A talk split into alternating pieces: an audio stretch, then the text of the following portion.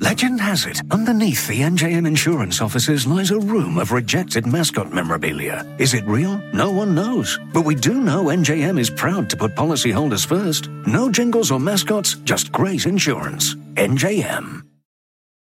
Warning this podcast contains spoilers for the finale of Andor and some minor spoilers for the film Rogue One. Borgle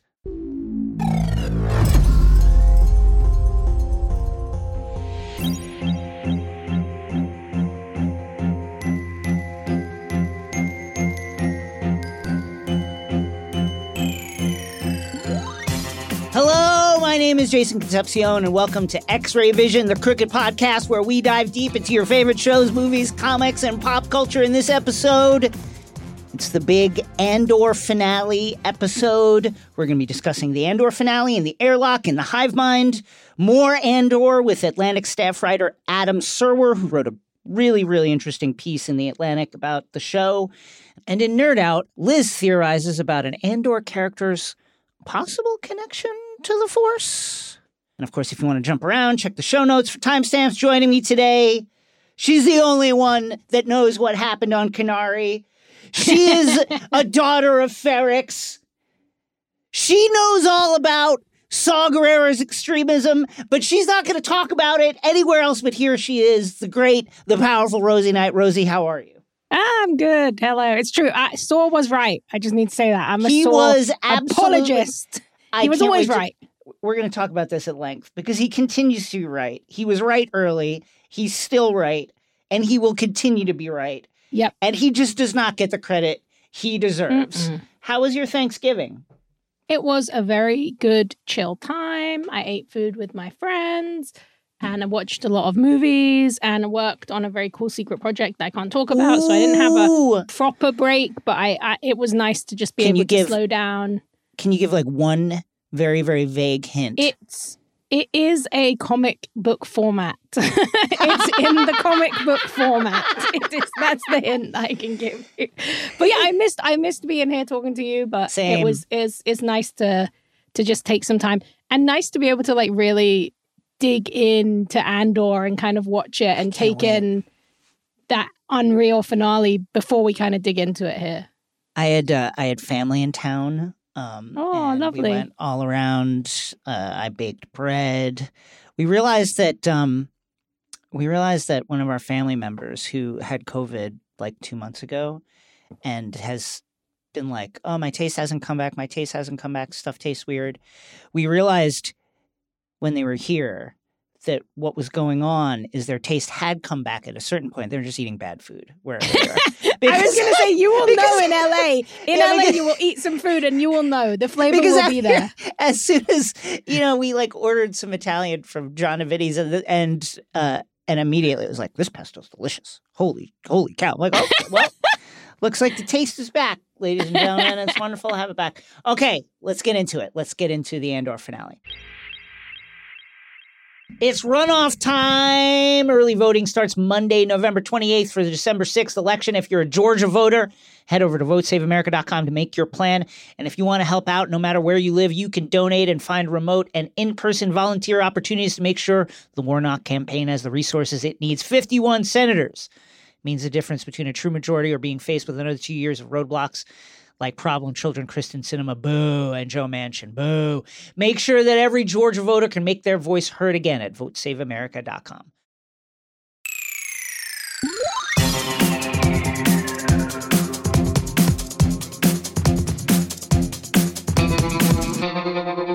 We're stepping out of the airlock into the streets of Ferrix as the uh, the mournful but also inspiring funeral Mhm. march is playing. And we're here to talk about the finale of Andor Rix Road, written by Tony Gilroy, directed by Benjamin Caron. We're on Ferrix. It is the day of Marva's funeral. Deirdre arrives on planet. She meets with all her Imperial underlings and, you know, takes a peek into Bix's cell through the porthole. Elsewhere, Xan meets with Brasso after Brasso's shift, and Xan tells Brasso that, hey, I just got a call from Cassian. What? That's right. I think Cassio Cassian's coming home. He knows that Marva died. Meanwhile, the ISB is all over Ferrix. They're crawling all over the streets, keeping a very close eye on Brasso. They're watching this uh, this interaction happen. Uh, meanwhile, also watching this interaction happen is Cinta of the Aldani crew. They are waiting also for Cassian to show up because they would like to kill Cassian Dun, and dun, dun. close that loose end. Later, Nurchi, uh, the Ferrixian junk dealer who is now informing to the ISB with absolute alacrity, is giving up every He can't wait to give it all up it. Wants to do it, wants to get off this this dust bowl of a planet, is meeting Xan for a drink, and he's like, you know, he's like, oh, you know, it's got to be who's going to place Marva Stone, and that's got to be really eating at Cassian, and that's got to be so tough, and Nurchi's uh, is plays this very, very, very, very cannily because he can kind of tell that Xan has some information, but then Mhm. Nurchi covers it up by saying, "Hey, if you know anything, keep it to yourself. Don't tell me." But like can tell by the way that Xan is like stewing over his drink and clearly wants to say something that he knows something. Yeah. And this is a great bit of foreshadowing too, because like who will be there to place Martha's stone? Don't worry, the stone will come in use in one of the most Oh, memorable yes. scenes, and you will see who places it and where they place it. And it's so good because that line just gets me. Elsewhere, we see Wilmon, who is the son of Solomon, the, uh, a Mm. man who was uh, previously in the in the series tortured by the ISB. We see him as- assembling some kind of device, which we take to be a bomb. On Coruscant, Mon is waiting in the limo for Perrin. He gets in, they go off to ride off together, and then Mon starts this argument with Perrin where she confronts him about his gambling. How long have you been doing it? I can't believe you're gambling again. Um, if you want to do that, you know, go to Canto Bight to do that, but don't do that here and don't lie to me about it.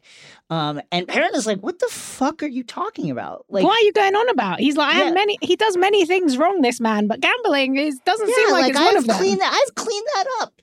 I haven't been gambling. uh, Certainly not on Coruscant. Somebody is getting in your ear. They're trying to tear you down by attacking me. And anyway, where would I get the money?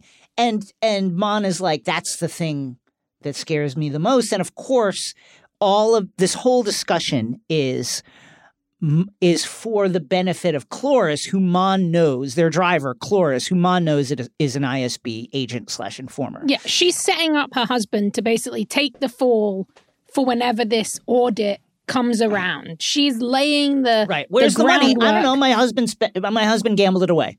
He gambled it away, and you know what? You know I didn't just come up with this as an excuse because didn't my driver tell you that six months ago? Right. Now, and it's actually super, super smart. That said, we know there's a Andor season two, and you all you have to feel that this is not a permanent fix. Like this will buy her some time, surely. Mhm. Uh, as they untangle this and try to figure it out, and maybe follow Perrin around, you know, like uh, this will force the ISB to spend some assets on Perrin and see if he is really uh, gambling. But ultimately, the ISB will run this down and we'll figure out that that's Yeah, not what's going on especially. Because even if they don't figure out what she's actually been using the money for, they will know that she got the loan from Davos. They will Yes. find that out at some point. And the question is, how reliable is that man? Now that their families are connected through their children, is he going to protect them? Will he sell one down the river? This could be, I think, a big th- thread that we see in season two. Does Mon get isolated from her wealthy family and her background? And does that radicalize her? Or does she have to just sell out people that she loves to protect her status so that she can stay in that place for Let me ask the Greater this. Rebellion? I wonder. There is a uh, a great scene in the great series Rebels. I want to say it's like season two or three, where Mon gives the speech that basically announces that the rebellion exists. Right? She gives that uh, that video speech where she's like, "Hey, we have to fight the Empire. I am denouncing the Emperor today. I am resigning from the Senate. If you want to fight the Empire, come meet us in space and let's do the and let's do this. Basically, founding that the foundational moment of the Rebel Alliance. I wonder if we get a version Mm-hmm. Not le- not like a retcon per se, but if we see that from the other side, because that would be pretty fun to, to I think see the Tony Gilroy version of Yeah. Mon's like that's what I was going to say. coming I out wonder. speech. We know how much the shows and the animated series have kind of lent into each other and become very ent- entwined, especially because Filoni is behind a lot of the other live action shows. It will be very interesting as we move forward towards the time that we know in the main Star Wars timeline to see how those moments intersect and to see what Tony translates from Rebels and Clone Wars honestly shows that without which Andor still probably wouldn't exist because those shows were what made Star Wars television a viable possibility. But like you say, it would be fun to see Tony Gilroy translating some of those moments from what many people still essentially see as like a kids' TV show in this, the least kids friendly Star Wars show of all time. yeah. Back on Ferrix, Vel meets her her partner Cinta at the safe house. Um, Cinta updates Vel about all the movements of the ISB agents, various ISB agents around town. They know they have to be very careful. Um, she is ready to kill Cassian Andor the second she is he about pops her up. business. She Vel is is not about it. Cinta is about it. She is ready to pop him to save the network as soon as he shows his face. And yes, you're absolutely right. Vel, throughout this episode and the previous episode, is really troubled by this. Whatever. She just get, gets a vibe from Cassian, not to mention he was really the most competent member of the Aldani crew. Mhm, Like they would not mhm. have pulled it off if not for him. And so the idea of double crossing him, stabbing him in the back in order to keep him out of imperial hands really Mhm. really bothers her. You can you can really really tell. Um yeah, and I think as well, like the the privileged background that she comes from as Yeah. Mon's sister, she she even though she wants to leave it behind her, it is the safety of it. I think is drawing her back. She wants to. She did the Aldani. Wasn't that enough? She doesn't Yeah. really know that it's a continuous struggle. Whereas Cinta is very much in the mindset of like, I will do what has to be done for as long Yeah. as it needs to be done. More of that Lutheran school. Absolutely. Um, Cassian arrives back on Ferrix and he finds Clem's brick in the streets. Uh, Marva's partner, his essentially the man who raised him as a father. Uh, and he remembers a moment where Clem was teaching him to, uh, you know, how to clean salvaged equipment. Uh, and there's this wonderful, like, small moment of, like, see, like, most people wouldn't even look to see what's actually underneath all of this stuff. Um, and he's thinking about that. And then he heads over to Bix's shop. Uh, and she's not there, but Pegla is there. And it's from Pegla that Cassian learns that Bix is in the hands of the ISB. Um, Cassian, kind of to steel himself, uh, goes off and listens to some of Nemik's manifesto, and it is elect- It is truly like electrifying stuff. The kind of stuff you can't believe that Should we read it? I have it. hearing it. Yes, read it Okay. in Star Wars. There will be times when the struggle seems impossible. I know this already. Alone, unsure, dwarfed by the scale of the enemy. Remember this freedom is a pure idea. It occurs spontaneously and without instruction. Random acts of insurrection are occurring constantly throughout the galaxy. There are whole armies, battalions that have no idea that they have already been enlisted in the cause. Yeah, I mean it's incredible stuff. I, Oh. and the you know, performance is so great. Like it just it's the first of two incredible speeches of this finale. This one is my favorite, but it gets you. It's It also- so good. it really just makes you think. Obviously, in in recent years, Mon's role in the rebellion has been. It was always clear that she was incredibly important, but with Rebels and Rogue One and some of the books and stuff, like it's it's become clear what a pivotal character she was, and then it's also clear that supporting her are people like Nemik who provided. We're seeing a lot of the philosophical framework for the struggle and people like Marva who provided a lot of like the emotional um, impetus and inspiration for the struggle who we just are never going to hear about. They're certainly never going to get a medal.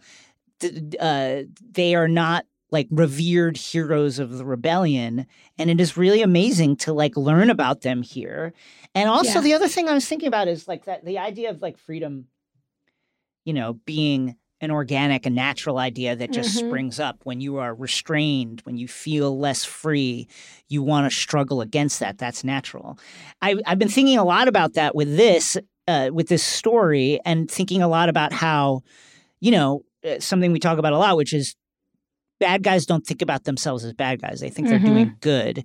Um, I remember, you know, reading uh, in any number of histories of the Civil War, reading about how for you know the the Southern slaver class uh, ahead of the Civil War, freedom, slavery was absolutely in line with their definition of freedom because it meant freeing themselves from ever having to do manual labor, which they saw as like work not befitting like gentlemen.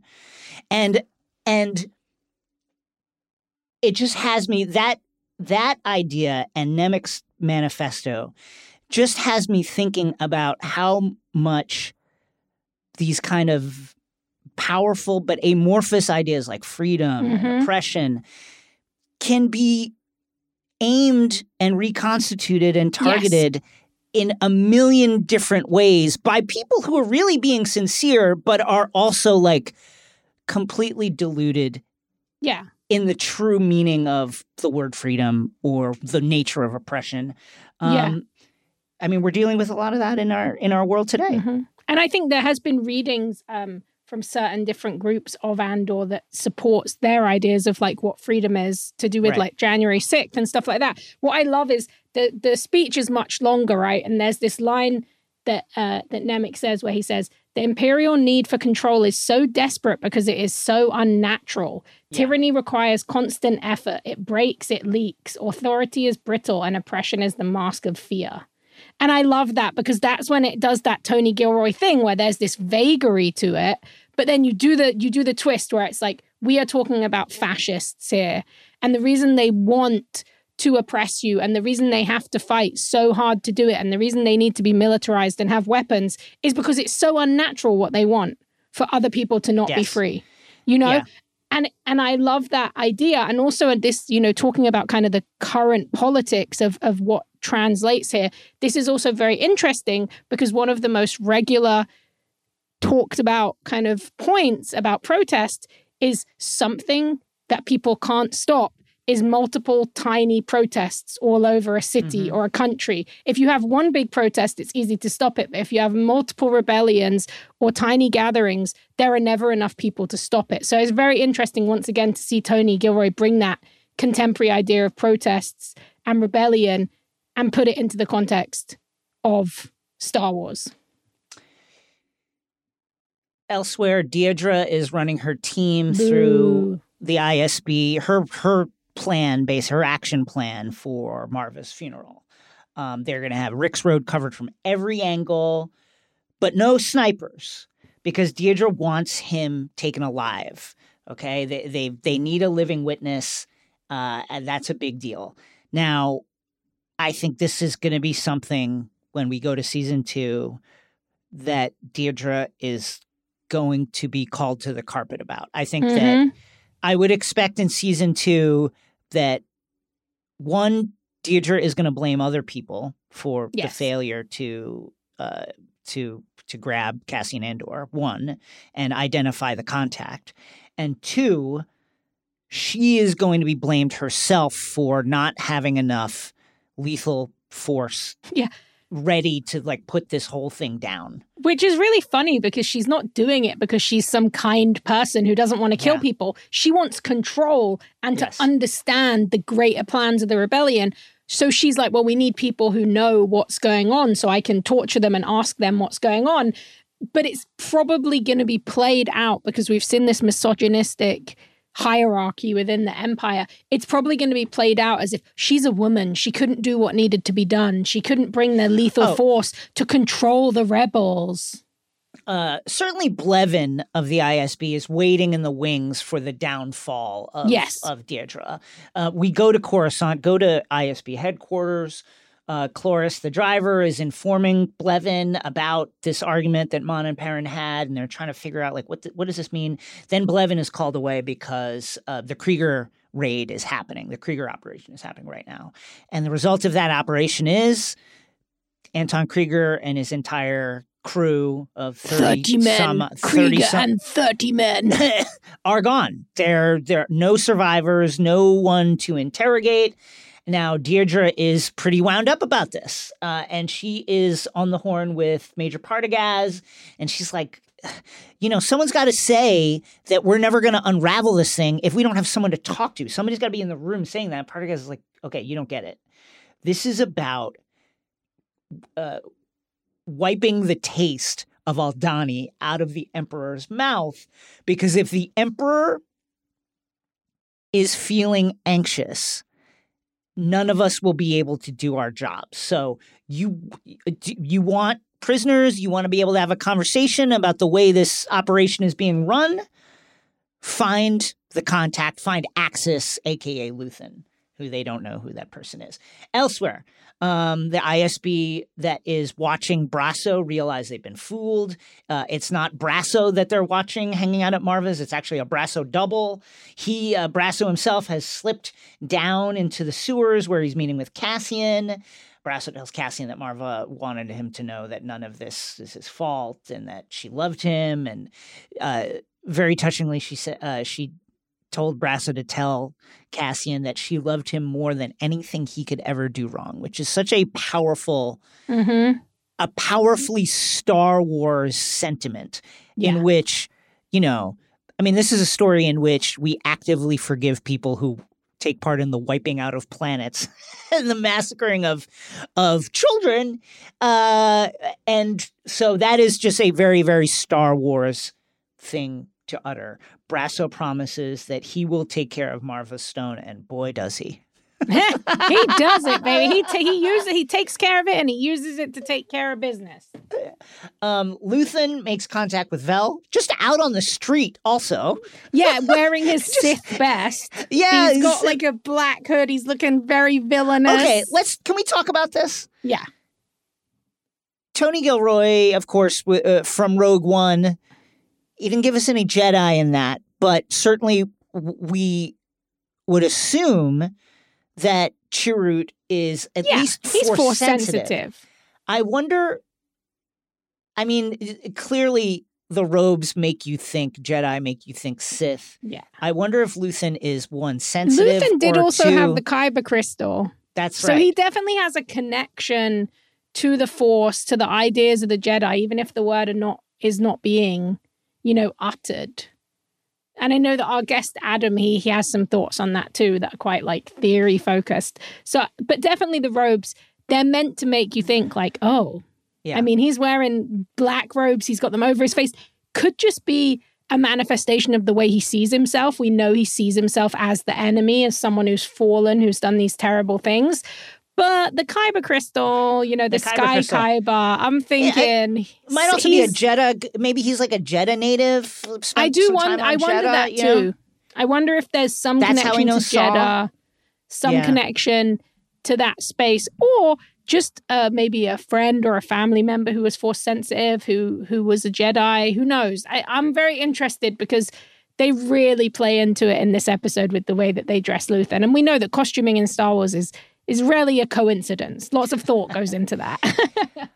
Um, so Luthen tells Vel that, oh, this is perfect that there's so many ISB here. And she's like, what the fuck are you talking about? And he's like, listen, we we don't have to hunt Cassian. We let them do it.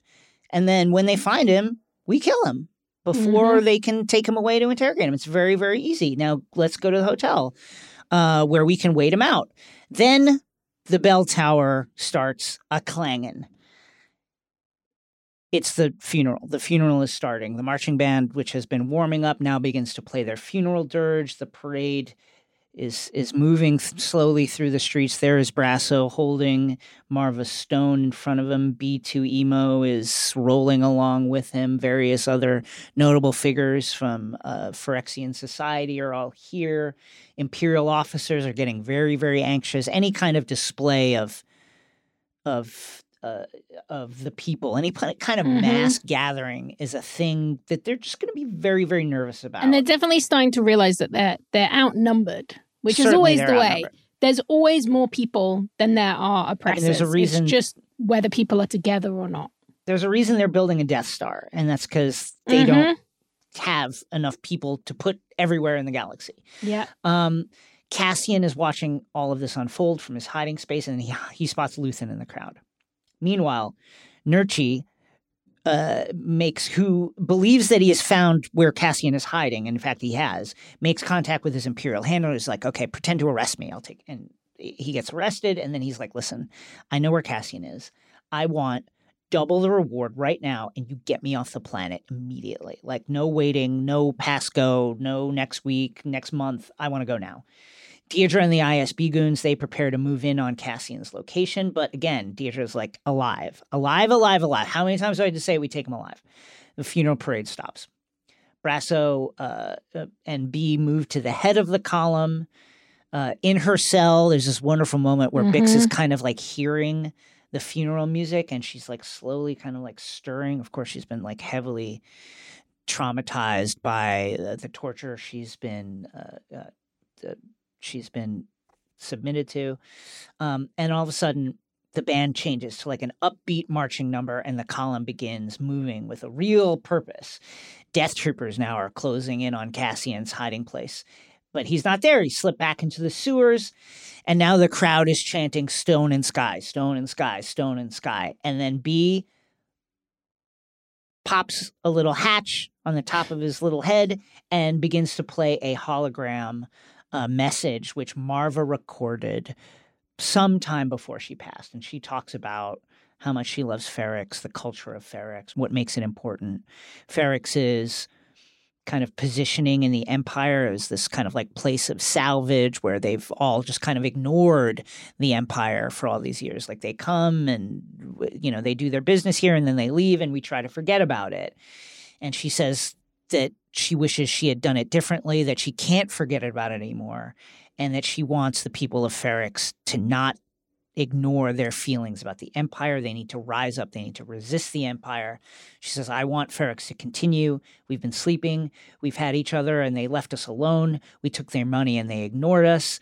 And then she says, fight the empire. And then all of a sudden the imperial officers, they step in to try and break this up and B gets overturned. Can I talk and about when this? people The- and when that- people see B overturned, they That's it. fucking lose it. No, no, no. That's the funniest shit, yeah, that I want to go down in Star Wars it. history.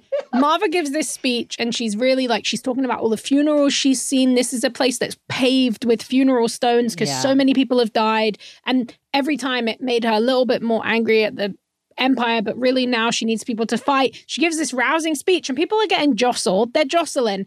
But it's not until an imperial officer kicks over B How that everyone is just dare like- you? everyone's like, "What the fuck?" And then that the I, need it to go down in history that this rebellion on Ferrix started because somebody put hands on B2 emo, and everyone was like, "Absolutely not, yes. absolutely not."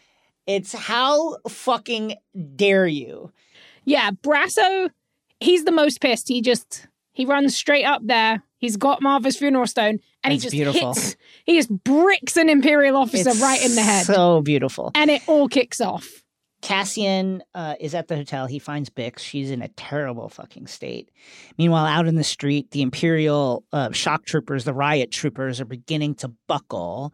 And it's at that moment when it seems like it's unclear whether the Empire is going to be able to get control of this situation or whether the riot is going to break through. That Wilmon hurls whatever it was he was he was building, and it indeed is a bomb, and it explodes. Several stormtroopers go down. Their uh, their vehicle is also damaged. Overturned. and there gets overturned. Th- their box of grenades cooks off, and now more explosions are rocking the street. And the stormtroopers just open fire on the crowd. They begin just like gunning everybody down. Brasso drags Wilmon to safety. Xan gets shot down. R.I.P. Xan, who just was a good friend to Cassian. Was really holding it down. was being really holding it down and never you know had his own things going on but at the end of the day made took necessary risks to remain on the side of of justice. Mhm. and he dies here um, along with what we can only assume to be probably dozens of people in the explosion and the ensuing uh, gunfight. Uh, it's surely dozens and dozens of ferrixians were gunned down here. Um, meanwhile Cinta is running around in the streets, an ISB agent who kind of like figures out that she's up to no good, stops her. She stabs him to death. Cassian fights his way out of the hotel. He sees that Nurchi is probably killed in one of the explosions that happened. yeah, it's, unclear. I, I have that feeling. The classic, like he could have, because we see the explosion happen and we see him get knocked down, and he's laying down. He looks dead, but I'm like, maybe he's not dead. This Could show be. hasn't had a great record of killing people other than black characters, so I'm hoping maybe he's gone like learn his lesson. And but I think there's something to be said. You know, I I, I was on the LA Comic Con uh, podcast, and Hector Navarro said this really like thing that I thought was really heartbreaking, but it really got me where it was like, even the people trying to escape who will do anything to escape, if you side with the Empire, you're still gonna die. Yeah, That's like die. the most fucked up thing. So like he tried he betrayed his friends and what for? To end up maybe dead on the floor. It's like lots of deaths happening. RIP to a lot of people. Not to mention, I mean, this is jumping ahead, but you have to assume that once the Empire gets control of this situation, and by control, that probably means hundreds, if not thousands, gunned down, Yeah, dead. hundreds, if not thousands, put in prison and interrogated.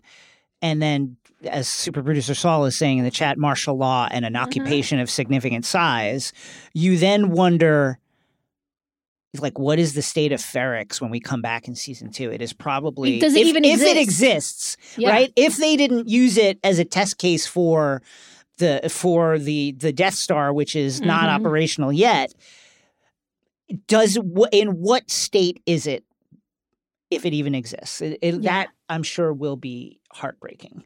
Um, as all this riot is popping off, Deirdre gets clobbered by a rock. It's wonderful. She goes down. It looks like she's about to get torn apart by the people of Ferrix. I really thought she was coming to an end and I was feeling very good about it. I was feeling great about it until she is rescued by Ugh. our n- terrible friend Syril Karn, who hitched a ride stalker. out here.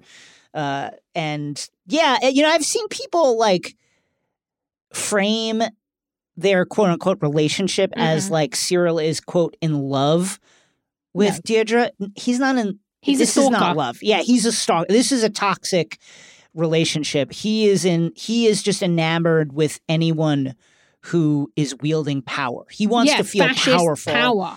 and he wants to be close to that. It's not necessarily about Deirdre personally. It's about what she represents, and he is not a well man. It's not a well very it's going to be very interesting slash scary to see where that goes in season two because he pulls Oh, her yeah. aside he saves her and she's like oh i guess i should say thank you. And she's sort of still scared but they're all close pressed up together and this is going to be someone that she's going to have to trust. I mean how are they going to get off Ferrix? Is this going to be the kind of situation where we start the second season straight afterwards? Is there going to be a time jump?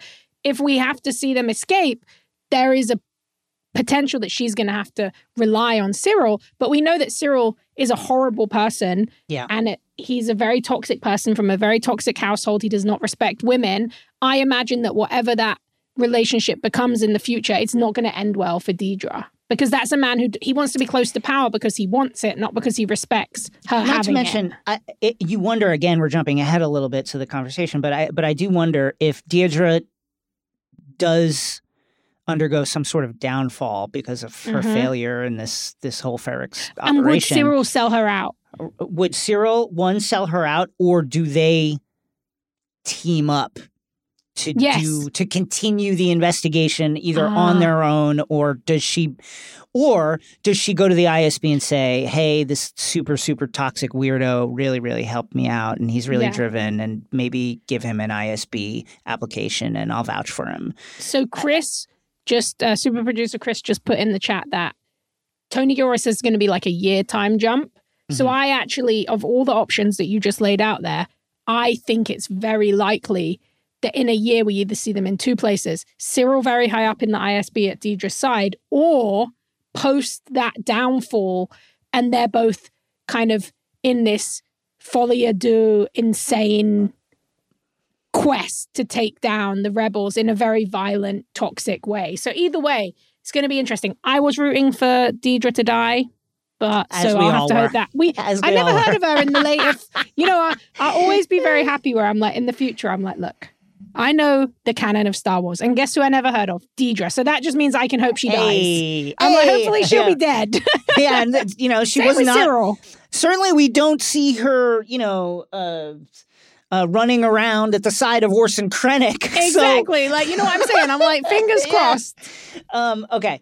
Luthen is watching the riots from afar while Vel and Cinta are packing up the safe house. They're preparing to get off the planet as quickly as they can.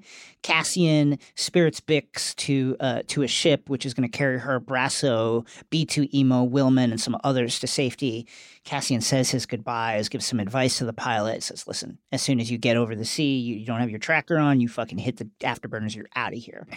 Um, B is like, but, uh, but Cassian, I didn't get to see you. And you're like, oh, this is fucking heartbreaking. And then Cassian says, I know, but I need you to hold things down here while I go take care of business. And and uh, B is like, but you always say that. And then Cassian is like, yeah, but you always come through to, for me, don't you? Mhm. Don't you, little B? And it's wonderful. And I hope that B is safe forever, even though we never hear. and much like Deirdre, we have never heard of him before. Yeah. And I hope that he is safe somewhere. Me too. And there's a really interesting moment where Cassian's like, I promise I will come and find you. And it's unclear whether B doesn't really believe him, understandably, but it's Yeah. unclear whether Bix is lucid or not because she then says, Cassian will come, Cassian will find Yeah. us. But she says it to Cassian as if she doesn't recognize him. Yeah. So it's a really interesting, kind of heartbreaking moment, especially because of what we see him do in, in the final scene of the show. I gotta say, also, some real Bor Gullet parallels with what Oh. happened to Bix and uh, you know what Bor Gullet is able to do Oh and, and does, could- in fact, in Rogue One. could what the babies are could they potentially be related to Bor Gullet? Like you wonder if that is the if Bor Gullet is the last the last of its kind. You know. Mm-hmm. Then we go to Coruscant, where Mon and Perrin are presenting their daughter, uh, Leida, to the gangster uh, Davos Sculdun, and his son is some sort of Chandrilan match. This is some, sort of How like ritual one of in Chandrilan depressing culture. scenes in the show was- of a this is a this is a finale full of depressing, sad moments, and yet this moment You- seems you so talk about- depressing. Mon's face is I mean, so listen. horrified with what she is doing. It is so gross. You want to talk about ruthless, right? We, we think about Luthen as ruthless, right? He's going here to kill someone Mm-hmm. who has been very useful and beneficial to him and his mission, and will clearly sacrifice anyone hmm in order to keep the rebellion going, keep it safe, keep his network from being uh, being revealed. Man, Mon, as scared as she is, she's also tremendously ruthless and courageous. Just, I mean, first of all, setting up her husband to take some kind of fall, Grim. offering up her daughter, who is, you know, little Miss Fascist Coruscant uh, 2022, offering her up to a gangster in order to keep the, the, the rebellion, you know, in money. She is an unbelievable hero of the Rebel Alliance. And the And things that she has had to do are in, She's much more similar to insane. Luthen than she would have us believe. in her own way. in her own scary, like excu- extremely ruling class way. And the way that she just sells it is so heartbreaking to see. The, f- she just knows that she's doing something terrible that she does not agree with. I- I would argue too that she's, even though you see her fear in a much more present way than you see Luthen's. Mhm. I, I think she's she is. I mean, Luthen calls himself a coward at various points, but I think that her courage is so it's it's jaw dropping because she is just completely exposed. Yeah. She is surround like her family would turn her in if they knew. Yeah, her family loves being part of the empire Happily because they would get turn her in. so much privilege and money and security and status from it. They just love it. Luthen could get in his spy shuttle with, uh, you know, his faked um, transponder codes and his various counter, you know, like Mhm. uh, countermeasures against imperial encroachment, and you know, jet off to we would assume some safe house somewhere in the galaxy. Mon, if it all goes badly, if it all went sideways, which we know it won't, from because you know we've seen again, we've seen Rebels, we've seen Rogue One, we've seen Star Wars. know the way it's But going. if it went sideways, can she would she be able to get off Coruscant? It's really Mhm. unclear. Like she is just completely exposed. So like uh kudos to Mon Mothma, a true hero of the rebellion. Um elsewhere Cassian has broken onto into Luthen's ship and he and Luthen arrives and Cassian confronts him and Cassian gets Luthen to admit, "Yes, I came to Ferrix to kill you. You made it really hard to kill you." And Cassian's like, "Well, I'm I'm going to make it easy. There's a blaster right there on the table right next to you." And Luthen's like, "What the what is this? What is this?" And Cassian's like essentially says, "I want to fight the empire. If you don't think you can trust me to fight the empire, then kill me right here. yeah, he's or like, kill else- me or take me on. Or else take me on and let's fight together." And Luthen smiles and realizes, "Okay, this guy Cassian, I can trust." And let's go fight. And then we get the stinger scene in which we discover that the prisoners of Narkina 5 were assembling not just the Death Star, but crucially the super laser for Yes. the Death Star, which is, you know, uh, Galen Erso's uh, uh, project and masterpiece and ultimate revenge. Also, the, the his life's work is that. Very Um, so- ironic Very to have ironic. the prisoners building the thing that will eventually lead the rebels to be able to get freedom for the galaxy. And also, we were right. We did. we were right. we were right. We were right. Um, We were right. a couple of things that um, have been on my mind ever since watching, uh, you know, finishing this series. Number one, I thought we were going back to Kenari and we're going to find out what happened to Andor's sister. I guess that's probably on the on the table for Season season, two. two. Did you were you expecting that? Were you thinking, oh, I- Kenari? You know what? I really wanted to because, as I've said, like we've spoken about this before, I do think that is one of the places that the show did not deliver the kind of nuanced, interesting context and conversation and representation that I think it did so well in things like Narkina 5 Yeah. or even just like as the finale went on and we got to see this textured working class planet of Ferrix. Um, but I, I think this is my hope, right? My hope is that season two will focus on Andor finding his sister, as in that will probably happen quite early. And I would love to see his sister challenge what Marva did and challenge his assimilation outside of Kenari and kind of the way that and make him just realize that there was a set there was a part of that behavior that even if it had good intentions was actually quite dangerous and and and and and had a bad effect on him. I think that would be a really interesting way to bring that real life analogy that we spoke of of, of indigenous children being kidnapped and, and adopted and giving it that same context as a show that gave us a prison industrial complex Yeah. slavery storyline, you know? So I, I was surprised that there wasn't even a tease of his sister, but maybe that I hope is because in season two, they're going to do something that's just as complex and thoughtful as what we've seen in, in this season. Yeah, I was. I'd be interested to know what happened there, and certainly I feel like I, I know the way that it hits me, the Marva storyline, which is that, uh, you know, I think Marva and Clem thought they were doing something really good Definitely. there, right? They thought they were doing something really positive, but also, you know, it's it's that thing we talk about where perspective, where everybody thinks they're no matter what they're doing, thinks that they're doing the right thing, or at least is trying to act out in a way that comports with their ideals about um, you know justice and right and wrong.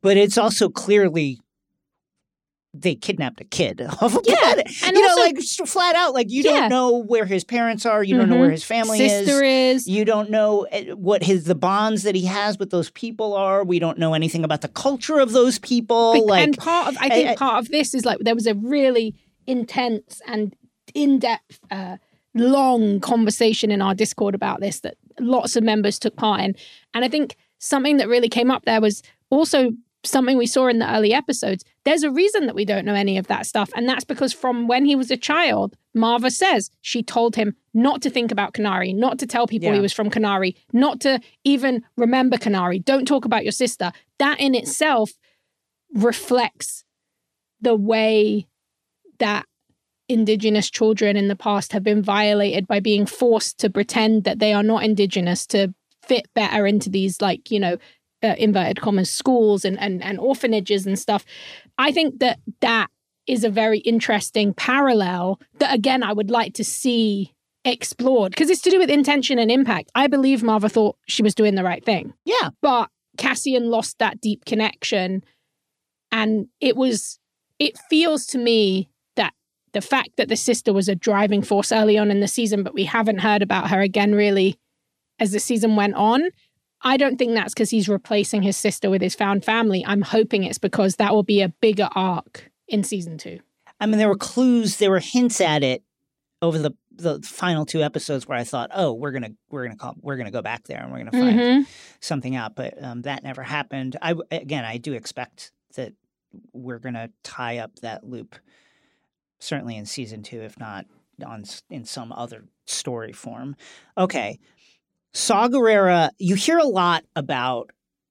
You know, in Clone Wars, elsewhere about it in Rogue One, certainly about Saw Gerrera's extremism, how the things that he does actually hurt the rebellion because it drives a wedge between the various factions who are get who are kind of like reaching across these various ideological lines in order to form the rebel alliance. He's just so out there and and I guess the implication is violent that um, that people don't uh, there are uh, is a significant faction of the rebel alliance that doesn't want him associated with the cause. At the same time i'm really struggling.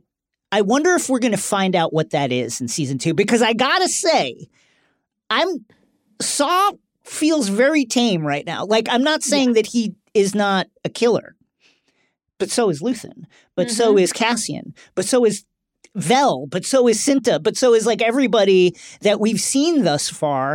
And Yeah. Saw does not seem meaningfully out of step with what anybody else is doing. And the only thing that I see right now that is different, of course, is, you know, again, we, there's a lot to be revealed, we would assume. The only thing that really sets part a Saw apart right now is the fact that he was first. He was the, he Mhm. before anybody was trying to organize to resist the empire. He was doing it and saying that we should do it. I I wonder. So there's two routes I think they can go. One, I think in a way it's just quite one of those funny narrative conundrums because Tony Gilroy in this show it, at multiple points is like just hit an imperial cop with a brick. Yeah, just, hit him Just break out of prison. Like he's Just putting forward slaughter ideas. the guards on the way Yeah. out. Yeah, Exactly. He's putting forward ideas that are radical.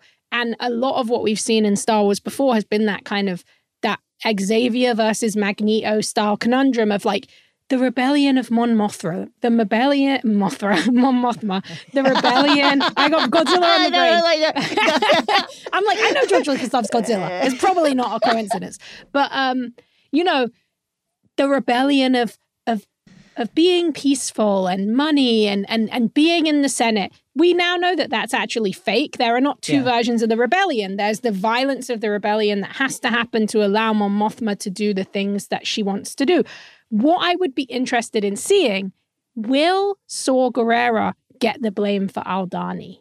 Is Oh, that what makes Mon so so scared of him and his techniques? Because she's scared of Aldhani and she would love to not be connected to it, even though it's what she is funding. I wonder if there's something around that where Saw ends up actually getting blamed for That's the one thing he didn't do. Because the truth is, he is the one who told Luthen, don't go and kill Yeah. Kreegyr's people actually don't allow them. I mean, don't allow them to die to keep the secret. That's wrong. There's 30 men there. He does not believe in willful deaths and, and murdering people. He believes in doing what has to be done. And now we're seeing him. That is very much in line with what Cassian feels or, or the show feels. So it will be interesting to see if they expand on what Saw allegedly did or if Saw ends up getting the blame for something that the rebellion don't want to take credit also for. uh, also feels like you know he, he reminds me of a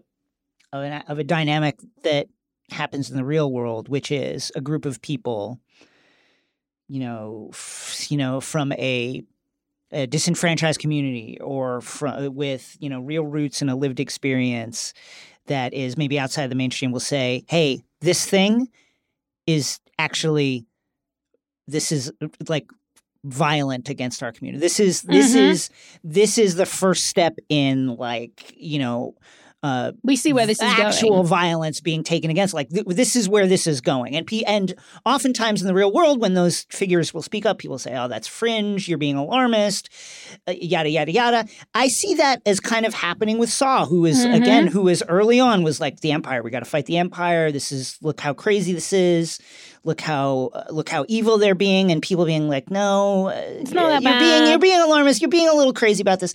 And I think it's very interesting that Saw is branded an extremist by the quote unquote mainstream of the, what will be the Rebel Alliance at a certain point, when within a few months of of the raid on Scarif, that mainstream of the Rebel Alliance will absolutely greenlight an operation that kills like what two million people on the Death Star. You know, Mhm. like they, it's just interesting how somehow Saw is an extremist, but blowing up the Death Star, which uh, let me just go on record, that was the right thing to do. like, Yeah, hundred percent, that was the right but there move. is a But- there is but a they- ethical but I, but conversation to be had. But well, like however many people Saw killed, can it possibly match No. up to how many people died in the in the Battle of Yavin? So it's just very interesting that at a certain point the mainstream of the Rebel Alliance has come to a place where they're doing things that are that if they would have been told half a year Mhm. previously what would occur at the Battle of Yavin and elsewhere, they'd be like, "That's crazy. We're not going to do that. We're not going to kill three million people like in a stroke. Yeah. We're not going to like." that they will find themselves in a place where that will just make sense and i and i hope that we get to see whatever it is that saw does to either get that kind of like label as an extremist or we get to see you know a moment where he gets to say well i was i was, I was right. was i not right I wonder if, like, in the realistic political al- allegories that this show's building in, I wonder if the label of extremist is just something they say about him because they don't want people to respect him or realize he did it first. You know, they they oh, you're an extremist. You're Saw's an extremist. We can't listen Right. to him. But this was the man who laid the groundwork for what you were doing. You just don't want to give him credit. I will say, you know, uh, like like a, a lot of us on this Zoom, I watched Rogue One as soon as I was done with with Andor, and I think that a lot of Saw's paranoia in that movie suddenly just make a it just Yeah. makes a lot more sense. The fact that you know the Kreegyr reveal, Luthen's Kreegyr reveal to him, that and and how his shock at realizing how willing Luthen would be to like Mhm. burn an entire network to keep everything safe. His it, it it's easy to see how that experience, not to mention whatever physical trauma he had undergone in the intervening years, would result in the paranoia that we see on Jedha, where he's like, This is a setup, isn't it? The pilot, you're trying to bait me into going somewhere. And it's, you could almost, watching it, I can almost see the wheels turning like, mm-hmm. this is like Anton Kreegyr. They're Yeah. trying to set me up like Kreegyr. It, It's- it suddenly, all of a sudden, really made sense. That I will say, I think is one of the absolute master strokes Oh, of what wonderful. Tony Gilroy did with this show. He went, he made a, he made Rogue One, and then he basically retroactively created a prequel with Andor. Look, this sounds like what everyone should do with a prequel, but it's not. It is like a puzzle box where he takes tiny moments that almost seem throwaway from Andor and expands on them in a huge, huge sense. I mean, having, you know, the droids that arrest Andor on the Space Miami. Yeah, BT, look BK2. Like, B, yeah, BK2s. same model as K2s. You know, little Yeah. things like that. Uh, you know, uh, Adam will talk about it later, but like he has a prison inside him and he carries it with him everywhere he goes. We now know what that means for Cassian. Saw. Yeah. Ex- why would he think it was a setup? That's so specific because that is what Luthen did with Kreegyr. Like, it's so satisfying to It feel the really, really pieces click together. And if you haven't gone back and watched Rogue One after finishing Andor, do it because I guarantee you are going to feel incredibly satisfied and very smartly. There is still a lot of space left for Cassian to move in season two to get to the person he is in Rogue One. He is not that person now because of what happened in season one, but we understand the person he is in Rogue One a little bit better because of this season. Absolutely. One last Saw thing, which is, you know, clearly when we see Saw in Rogue One, he is he's sucking on some sort of like oxygen tank that he needs because his lungs have been damaged. He's missing limbs. He also doesn't seem to recognize Cassian, or certainly it, it, now it could be in his state, his absolutely paranoid state that he just doesn't remember that he knows this guy or had met this guy or been in the same room as this guy. You know, Luthen, I remember Luthen saying that thing about Kreegyr. He doesn't know me. Yes, we've been in the Mhm. same room, but he didn't know who I was. It could have been a situation like that Yeah. where where Saw's been around Cassian but didn't know didn't re- recall exactly who he was. But I wonder how they're going to play that in season 2. One, I would expect we're going to get more Saw, and Mhm. two, why is it that obviously Saw is a famous figure and certainly in rebellion circles, but why is it that Saw didn't seem to know who Cassian was? Okay, so I think this could tie into the journey of Cassian over the next season. I wonder. It's very it's very sad, it's very bleak, but I think it's probably quite likely. I wonder if the way that Luthen sees Cassian as being useful after that interaction, I wonder if Luthen is the one who trains Cassian to become that cold-blooded killer. Oh, I think so. and and I wonder if the reason that Saw and Cassian don't necessarily uh, cross paths in any kind of definitive way is because Cassian's life is as a killer, as an assassin, as the person who will take out those who needs to be taken out, which means that he is essentially a a a, a, a specter. You know, he's not Yeah. really a presence in the rebellion because his role is to take out the people who and I would assume that would be very easy to get Cassian to do if you say, well, here are the people who destroyed Kenari. Here are the people who did this thing that personally hurt you. Here's an Empire person who did something terrible. Here's some, and then then that's how you get to the person in that first scene of Rogue One who can just shoot the informer. I let's talk about Luthen for a second because he gives that little smile when when you know when Cassian gives him the choice either shoot me down or take me on, and but I, I I've you know other pods that I listen to other uh, have kind of you know maybe have have kind of placed Luthen in that same kind of you know uh, framework of somebody who comes to the light of like oh I've seen the error of my ways I shouldn't have tried to kill Cassian maybe I'll do the rebellion differently I didn't get that sense I at all so. the sense, especially considering what you mentioned, that at the beginning of Rogue One, Cassian is every bit what Luthen is now, Mhm. and will, without so any kind he'll of do it compunction. Luthen he'll has do it- other people to do it for him. he will. He has no compunction to just like cutting off, you know, the head Mhm. of uh, you know a loose thread if that protects the network. I think I don't sense any kind of hesitation No. or or sorrow in Luthen. In fact, I think at the end of this, Luthen is going to continue to be as ruthless as he has been. Like Yeah. that is my sense from from this. What did you feel anything Oh, no. different? You think I Luthen is going totally- to I- I change his to- ways? I totally agree. I think you're on exactly the right path. I didn't see it that way at all. I saw his smile as he is incredibly satisfied because here is a person This who, guy gets just it. like him, yeah, this guy will gets it. die. Yeah.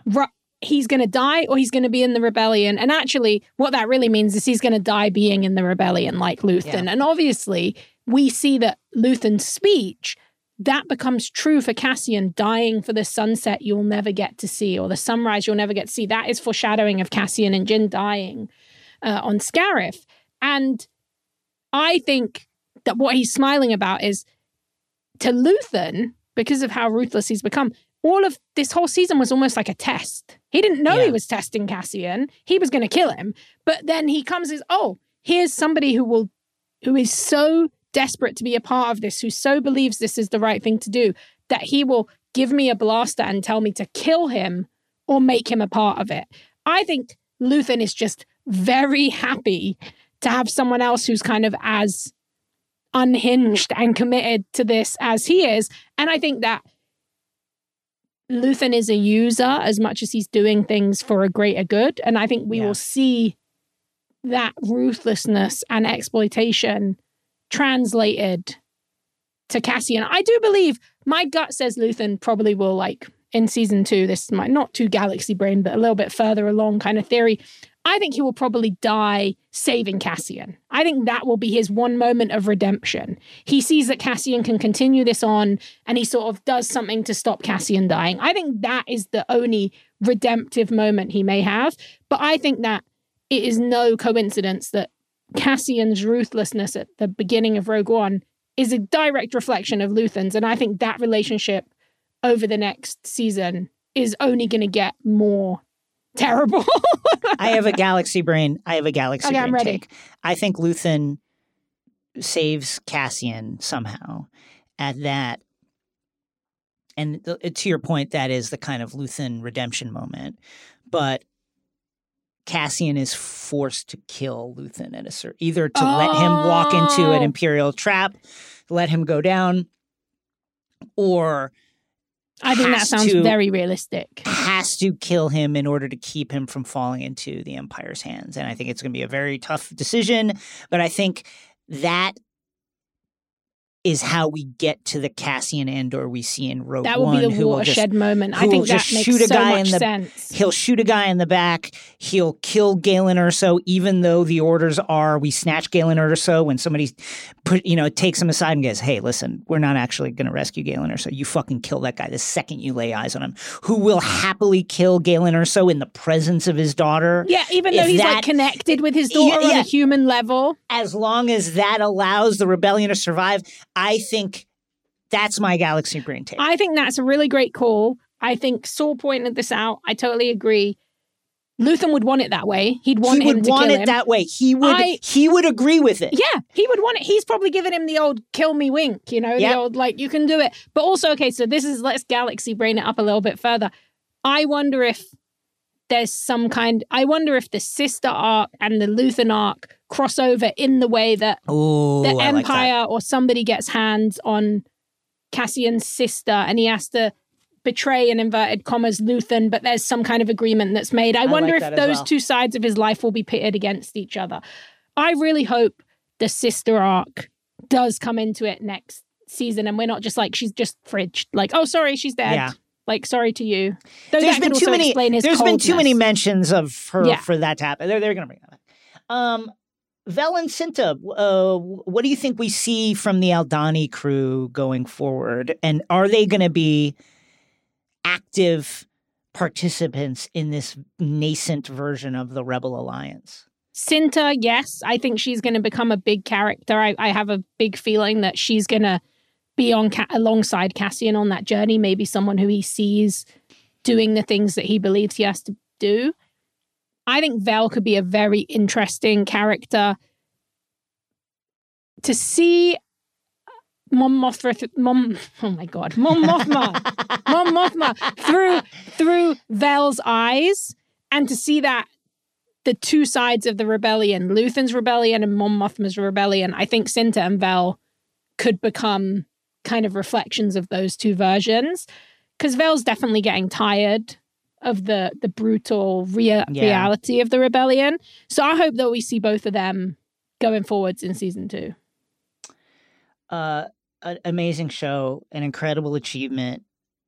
I understand why they're only doing one more season. Mm-hmm. Certainly, when we talked to talked to Tony, and he was like, well, at a certain point, I was just like, "What the fuck am I doing? This Why is did I- like, why, did, I, do this? This is ruining this?" my life. so I'm very, I, you know, like I'm very grateful that he decided to do that again, to go through Yeah. that process again. Um, and I can't wait to see, man, I can't wait to see how this leads us into Rogue One, the Battle of Yavin, and and on and on. Where do you put Andor in your Star Wars pantheon? Whew. Um, I am. I mean, surprising no one. My favorite Star Wars is my favorite main canon Star Wars is Return of the Jedi because really my favorite Star Wars is like Battle for Endor, like mm-hmm. Ewoks. I love those Ewoks movies I and mean, the Holiday love it. Yes, Special. I I love that love stuff. it. That's my closest to my heart. So I'm a Jedi first person. It, it's really hard because it's the comparison of subjective nostalgia and love for these things and Right. objective goodness. I would say in objective goodness, this is as good as the best Star Wars. So it would I- be I- 100%. there. I would say in mine, it's probably around. Currently, it would be like Jedi, Rebels, Clone Wars, Andor, uh, New Hope. But then again, you know, I love The Last Jedi, so sometimes that's my number one. So it's it's hard for me, but it's up there. I'll say it's up there. I can't say definitively a number base because there's too many Star Wars movies. I'll never forget seeing The Force Awakens in a cinema at midnight with like a bunch of other people. That was like one of the best cinematic experiences of my life. I think The Last Jedi is a masterpiece, but this is up there. I think this is objectively includes some of the best Star Wars storytelling of all time. The Narkina 5 stuff for me is that's, That's some of my best Oh, genre storytelling ever. Um, one thing I forgot to talk about, and uh, we talk about a little bit with Adam, um, is there are other prisons like for other a- other alien races, right? Like they Yeah. kept all the they were like, "What's your homeworld?" They kept all the humans with the humans. I would assume if they have Wookiees, they keep all the Wookiees with the Wookiees. Like we would, we should assume that, right? That there Yeah, are different. The Empire they has don't want different prisons for solidarity different. across alien Yes, and human. that's the they know last thing that's they want. very dangerous. So I think as well, season two prediction, something that we I know we both want to see in season two, more alien representation, different kinds of aliens, understanding why human supremacy is such a big part of the empire. But also understanding, as we kind of talk about with Adam, that that is also probably a budget constraint, and we are very happy with what came out of that budget constraint because this show looks amazing, and they committed to telling like a really incredible story. Okay, I have Andor. I think it would be tied for two. I have Rogue One and Andor. To me, like Yes, you need both, right? I agree. So it's either. So I have.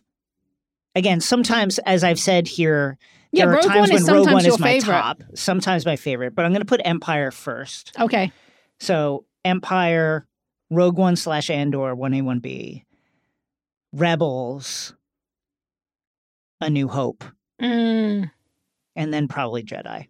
yeah. I love Return of the Jedi. I love just Return of the Jedi. great. It's hard because like now there's so much Star Wars that it stops being an easy question. Because like I would also say that the Last Jedi, even though it has like some really big flaws, I love a lot of the stuff that they did there. Like I wish that Finn had been more obviously a Jedi. I always believed him and Poe were both force sensitive, and we kind of get that in the third movie a little bit. But like I love the stuff with him and Rose. I think that that throne room fight is one of the coolest things that's ever been put to screen. it's the best lightsaber fight ever. Period. The idea of the democracy of the force and everybody Yeah, can use it well. and it's not just some weird bloodline elitism. So that one for a long time after seeing it that was my favorite but there's so much that it's just hard. But but this is up there definitely. And i think i feel very lucky to live in a time where you can be like oh there's great star wars tv shows. And they're not just great for a star wars tv show like rebels and andor those are just great tv shows whether or not I would say anyone who doesn't think they're into Star Wars should watch this show. I think it could just find such a huge audience, and I hope that people give it a try. Even though I'm sure everyone who listens to this podcast probably loves Star Wars. Well, we've got more Andor up next in our conversation with Atlantic writer Adam Serwer. Crooked and Duolingo just released a brand new limited series podcast together, hosted by audio journalist Ahmed Ali Akbar. Radiolingo investigates all the ways that language shapes our world and how the world shapes our language. Each episode explores a different way language plays a role in our life, from swearing to subtitles and everything in between. Listen today and subscribe to Radiolingo wherever you get your podcast. New episodes drop every Tuesday.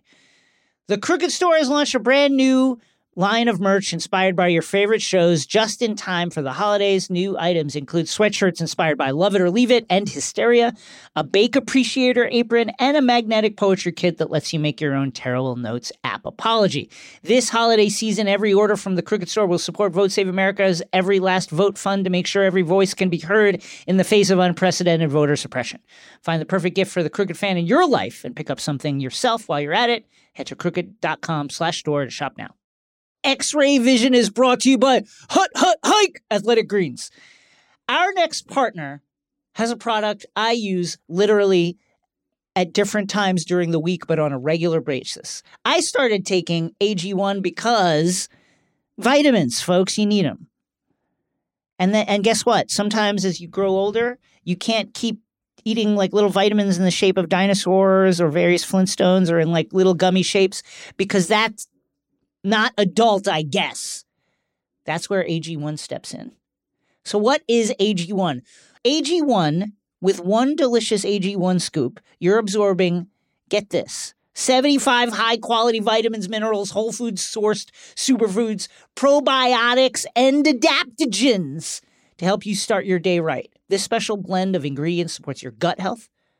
Good. Your nervous system. Okay, I'm listening. Your immune system. I love that. Your energy, okay, important. Recovery, good. Focus, great. And aging. That's basically all the things. How do I do it? I just I take a scoop of AG1, I put it in some almond milk or some oat milk, maybe a little bit of ice, maybe a little bit of peanut butter if I want to put it in the blender because I love peanut butter. I mix it all up and I drink it down. It's very, very easy. Here is some facts about AG1 to let you know what an incredible miracle product this is. Maybe you have a particular diet. You don't uh, you don't eat eggs, or you only eat fish, or you are paleo, or you're keto, or you're vegan. Guess what? It's lifestyle friendly. Whether you eat keto, paleo, vegan, whatever, dairy free, gluten free, all the frees, AG1 works. And maybe you're thinking, you know what? Um, I've been cutting back on sugar because processed sugar, it's not great for you, contains less than a gram of sugar. No GMOs, no nasty chemicals or artificial anything, and it tastes great.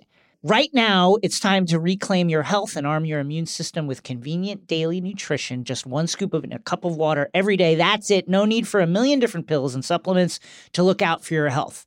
To make it easy, Athletic Greens is going to give you a free one year supply of immune supporting vitamin D and five free travel packs with your first purchase. All you have to do is visit athleticgreens.com slash x-ray. Again, that's athleticgreens.com slash x-ray to take ownership over your health and pick up the ultimate daily nutritional insurance. X-Ray Vision is brought to you by Smile Actives. Are you self-conscious about your smile due to stains? Are your teeth aging you? Popular food and drinks are known to stain teeth. Beverages like and it saddens me to report this to you coffee and wine stain them over time. So, what can you do to brighten your smile? Well, maybe you should give Smile Actives a try. Smile Actives is safe, which I don't know about you, but I care about. Effective, okay, I also care about that and easy to use. Good because I'm a lazy person and it will keep you smiling proudly. 97% of Smile Active's users in a clinical trial reported up to six shades. Six shades whiter on average, all within 30 days. Man, we had some brown tooth people in this clinical survey, folks. Have you ever wished that you had a whiter and brighter smile like the 97% of Smile Active's users who reported six shades of improvement on their teeth in a clinical trial? Well, before you visit a dentist, which you should do, I'm going to stop here. I'm going to I'm going to kind of veer off of the script. You should do that. And I hope that it's affordable for you to do that. And I hope you have access to a dentist because I think that's important as much as we all fear the dentist. It's important. You should know that a dentist whitening treatments can be very expensive and it's not just the price. It's also that you got to sit there and you got to listen to this dumb banter from your dentist and they're grinding on your teeth with the drill and they got that little hook out and they're digging in your gums and it it's uncomfortable to say the least. And you have to book the appointment, which that takes time and they have to sit in the, and you the whole thing. It's a whole rigmarole. Fortunately, now you can try Smile Actives at home or anywhere where brushing your teeth is fine to do. Smile Actives offers a safe and affordable alternative to those expensive whitening procedures. Simply add Smile Actives Pro Whitening Gel to your regular toothpaste. Then brush as normal. That's it. You don't have to brush your cheek or like brush your armpit. You just brush your teeth after that. It's been formulated, Smile Actives has, with polyclean technology, folks to boost stain removal and deliver active whitening ingredients to the teeth's grooves. But what about the crannies, you say? Also the crannies! That polyclean's getting in there in the grooves and the crannies and the little valleys, and it's whitening up your teeth. Smile Actives makes a teeth whitening gel that can simply be added to your toothpaste. I just said that, but I'm saying it again. No change in your routine, no extra time, yet people will start commenting on your whiter, brighter smile in just days. Which is a little weird, right? That's weird to be like, God, your teeth used to look messed up, but now they look great. That's kind of rude. But I guess it's a positive thing if they're saying how great you look now. Smile Actives is the whitening boost your favorite toothpaste needs to give you the smile that you deserve. Visit smileactives.com slash x-ray today to receive our special buy one, get one free offer plus free shipping and handling. That's smileactives.com slash x-ray.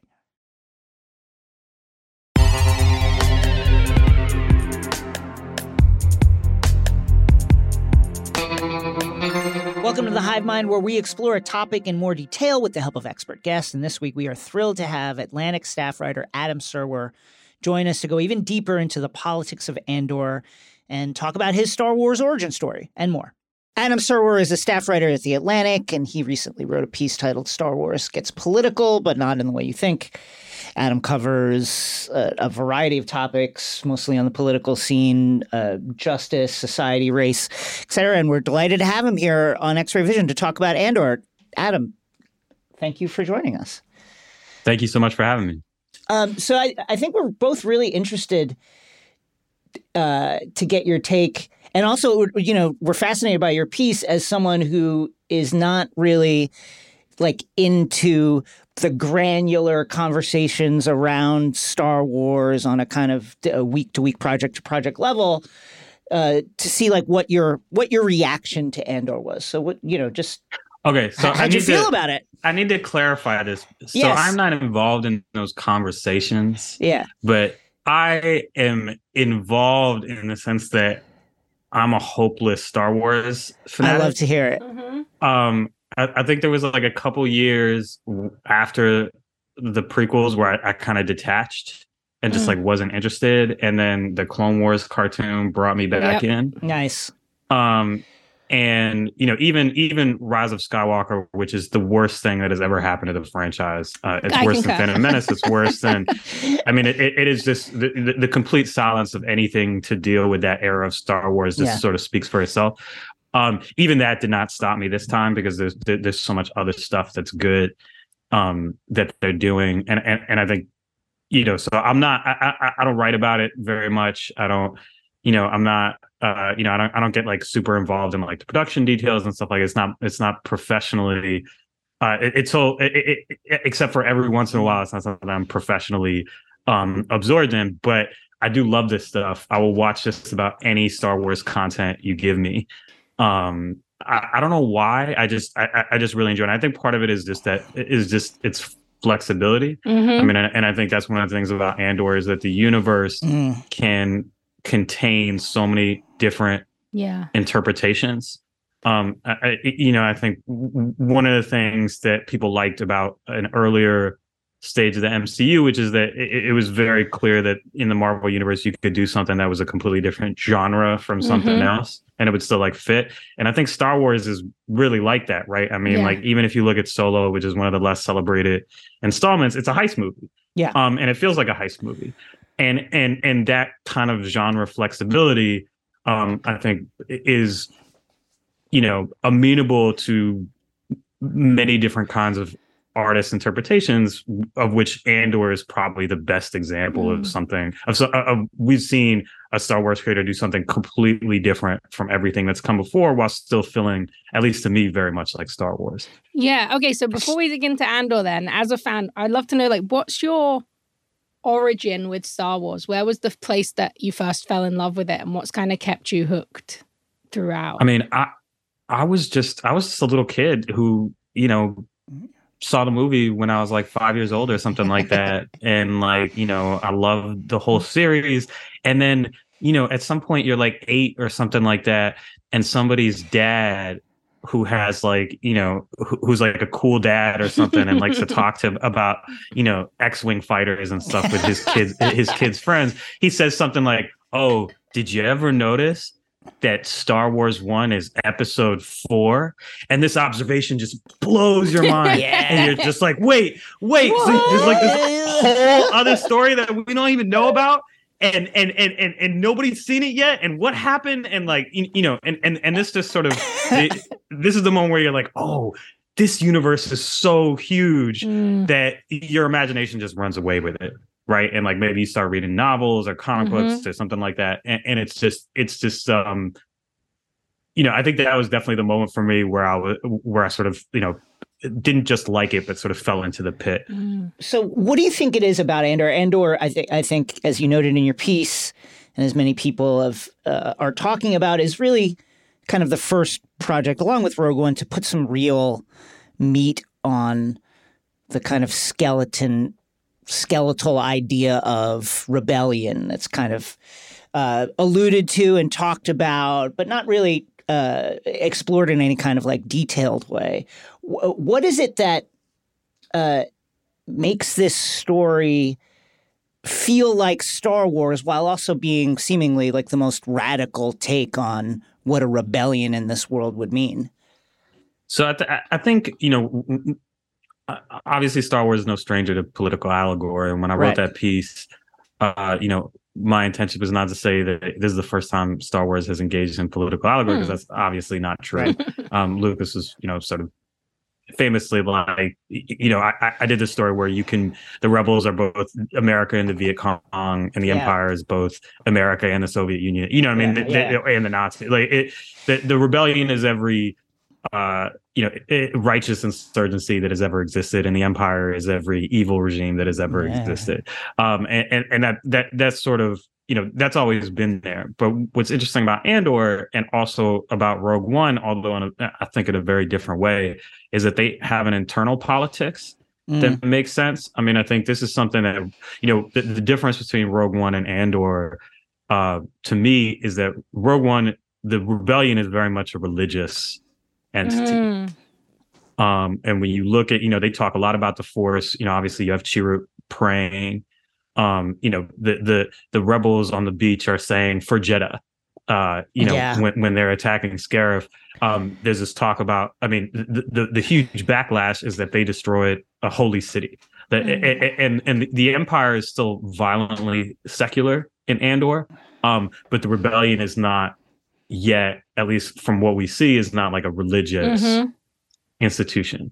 But that said, it, there's something similar there in that we have a sense that there are ideological divisions. Um, in, in, in Rogue One, it's simple. You know, they say Saw is an extremist. Um, but Saw, but in, and Andor really gives us, you know, you have Mon Mothma, who's sort of a more establishment figure who's secretly, you know, funding an insurgency, but is also sort of horrified by the the actual violence that an insurgency requires um, you have Saw, who you know gives us the sort of lay of the land as far as like I'm not going to work with somebody who tried to overthrow the Republic with the droid army. Like I'm, I'm just not going to do that. Um, and you know you have uh, Luthen, who I think whose ideological origins have been hinted at in a way that I think the show very clearly wants you to think one thing, although he may not end up being that thing. I mean, I, Yeah. I think the show is very clear that it wants you to think that Luthen is some kind of fallen Jedi. I mean, he shows up. I mean, hopefully, you know, this is not Dark spoilers for your. Yeah, listeners. yeah, yeah. But yeah, no, he this is- shows up in like post-finale Siths. Yeah, yeah. are us, Yeah. Sith brothers. He's like, you know, he he's he's dressed like you know, he's dressed like the fake me out Sith outfit Luke. Skywalker is wearing in Return of the Jedi. So he he's like he's he's you know the show wants us to think this. Um, he has that sort of Chekhov's walking stick that looks like a, a lightsaber. yeah, you know yeah. what I mean? Yeah. I mean, I mean, the show wants us to think that he's a Jedi. I don't know that he is. I don't know if that'll turn out to be the thing. I, I don't know what his particular ideological um, origin is, but the important thing is that there is there are ideological divisions. There's this, you know, manifesto that one of the characters writes in Andor that Yeah. Andor himself is uninterested in because he's uninterested in politics in the same way that in Rogue One she's like, I, you know, I don't have the luxury of political opinions. And she's kind of lying. Yeah. Uh, you know I mean? She she she uh, based on her origin, she does have political opinions, um, but she has decided to reject them in favor of you know just scraping out a day to day existence, which is what a lot of the people in Andor are doing, and we don't see. Uh, and a big part of what people like about the show and what people like about this portrayal of the universe is that we see those people, um, these people who are eking out an existence um, under an oppressive regime, um, not just the people who are sort of the heroes who are going to save the galaxy. Yeah, something from your piece that really spoke to me is where you said this the series attempts to imagine an internal politics of class culture and ideology that motivates its principal characters and fictional institutions. I would say that it's quite easy to say that Andor is probably the first Star Wars that has really even delved into the ideas of class. You know, the the Last Jedi definitely wanted to touch on this idea of a Mm. a democracy of of the Force and how all different people from all different spaces. But Andor, like you said, it really delves into kind of the politics of class and how it impacts the galaxy. Could you speak a little to that and, and how effective you think it is in, in this series? Yeah, I mean, look, I mean, you know, Ferrix, uh, you know, Ferrix is a working class planet. Uh, Yeah. The people there are doing salvage and they're, they're working with their hands. Um, you know, the Empire is, you know, it, you get a sense that um, the the heist in the film in the show provides a pretext for the Empire to engage in, uh, you know, essentially uh, prison slave labor Mm-hmm. um to to speed up you know that, that it's not necessarily a question of uh the utility of the repression but the need to uh recruit a labor force um you know the the, the uh you have you know things like uh, you know Karn is not simply an ideologue he is sort of from a, a lower middle class family on Coruscant like we Yeah. never we can't see the sky from where mm-hmm. Karn's apart mother's apartment is, right? Yeah. It's a small apartment. It's a kitchenette. Uh, the dining room, you can see the the stove from the dining room. You know what I mean? It's it's a small apartment. The neighbors are observing. You know, they can Mhm. hear. Uh, you know, it, it- it's it's uh, you know Lower East Side, New York City, or something like that. Um, you know, uh, eighty years ago. Um, and and that that that kind of detail, and I think this is again this is something that that Andor does really well is that it um they've done their research about historical periods and events in a way that allows them to remix them in a way that they're recognizable, but also like they're not tracing them. Mm-hmm. You know what I mean? Like it's still it still feels like Star Wars. It doesn't feel like you know, it doesn't really feel like New York City Yeah. Yeah. um uh it, it, it, it you know the the the prison break um which you know to, like the, the the events of the prison break really uh sound a lot like the concentration camp uprising at Sobibor in World War II um but it but it, at the same time it's not so close to it that you're like oh they just copied this Yeah, yeah, yeah, yeah. They You know what I mean? translate it into the world of Star Wars in a way that feels organic. Right, exactly. Um, and you know things like you know Mon Mothma's daughter, it you know Yeah. embracing um you know her planet's religious traditions in a way that feels like an act of defiance n- n- you know not just towards her parents but towards the empire Mm-hmm. um you know which is again it is it, it is similarly violently secular right they they do not have uh they tolerate religion but they see it as a privilege that they can take away not as a right of uh the people under their control um and so i think you know these are all th- things that are drawn from the i mean and even when you look at rogue one it's sort of a similar like th- th- that that m- film is a, a creature of its period um but i think it is a Yeah. not it, it is a very clear sort of analogy to the Yeah. war in Afghanistan in terms of its portrayal. It's like a space Afghanistan, Yeah. but or or the Western perception of the war in Afghanistan rather. But the the, the point is that it's taking these real world world events and remixing them in a way that makes sense within the universe and that gives the universe a sort of realistic feel that um you know Star Wars is typically not known. Star Wars is is is a space opera, but it's really a fantasy, right? It's almost mm-hmm, like a, it, mm-hmm. it's more it's closer to Lord of the Rings than Star Trek in some ways. Um, and so I think you know the the the sci-fi aspects of Andor are there, like they're obviously present. You know, you but they are not the the wheels around which the plot itself turns necessarily. Uh, because the show is is uh, so interested in like what motivates people to rebel, what motivates a, a, political movement. I wonder if you could, if you have any thoughts about how we interact, you know, as human beings with our political ideals. Is that a scaffolding that we then build our outlook on, or do people decide? As I think, uh, you know, uh, Skeen, the uh, the kind of rapscallion Aldhani gang member who then tries to get uh, uh, Cassian to like turn on the on the group and steal the money. He had he had kind of won him to his side by saying, "Oh, you know, they killed my brother, and here's why I turned against the Empire." You know, as as kind of alluded to by his character, um, people make a decision that they're going to do something and then backfill this entire political ideology to fit that? Like, wh- which comes first, the chicken or the egg? Do you think in in the way we interact with our political ideals? Well, I think one thing, one of the things that I like about the show is that it is not it, it, the characters make choices. Yeah. Uh, you know, Mon Mothma is from a particular social class and she makes the choice to rebel. Not everybody in her social circle is making that choice. In fact, most people are not making that choice um, she she she views the rebellion through her own ideological lens. You know, she's horrified by Aldhani, even though like Aldhani is what she is funded.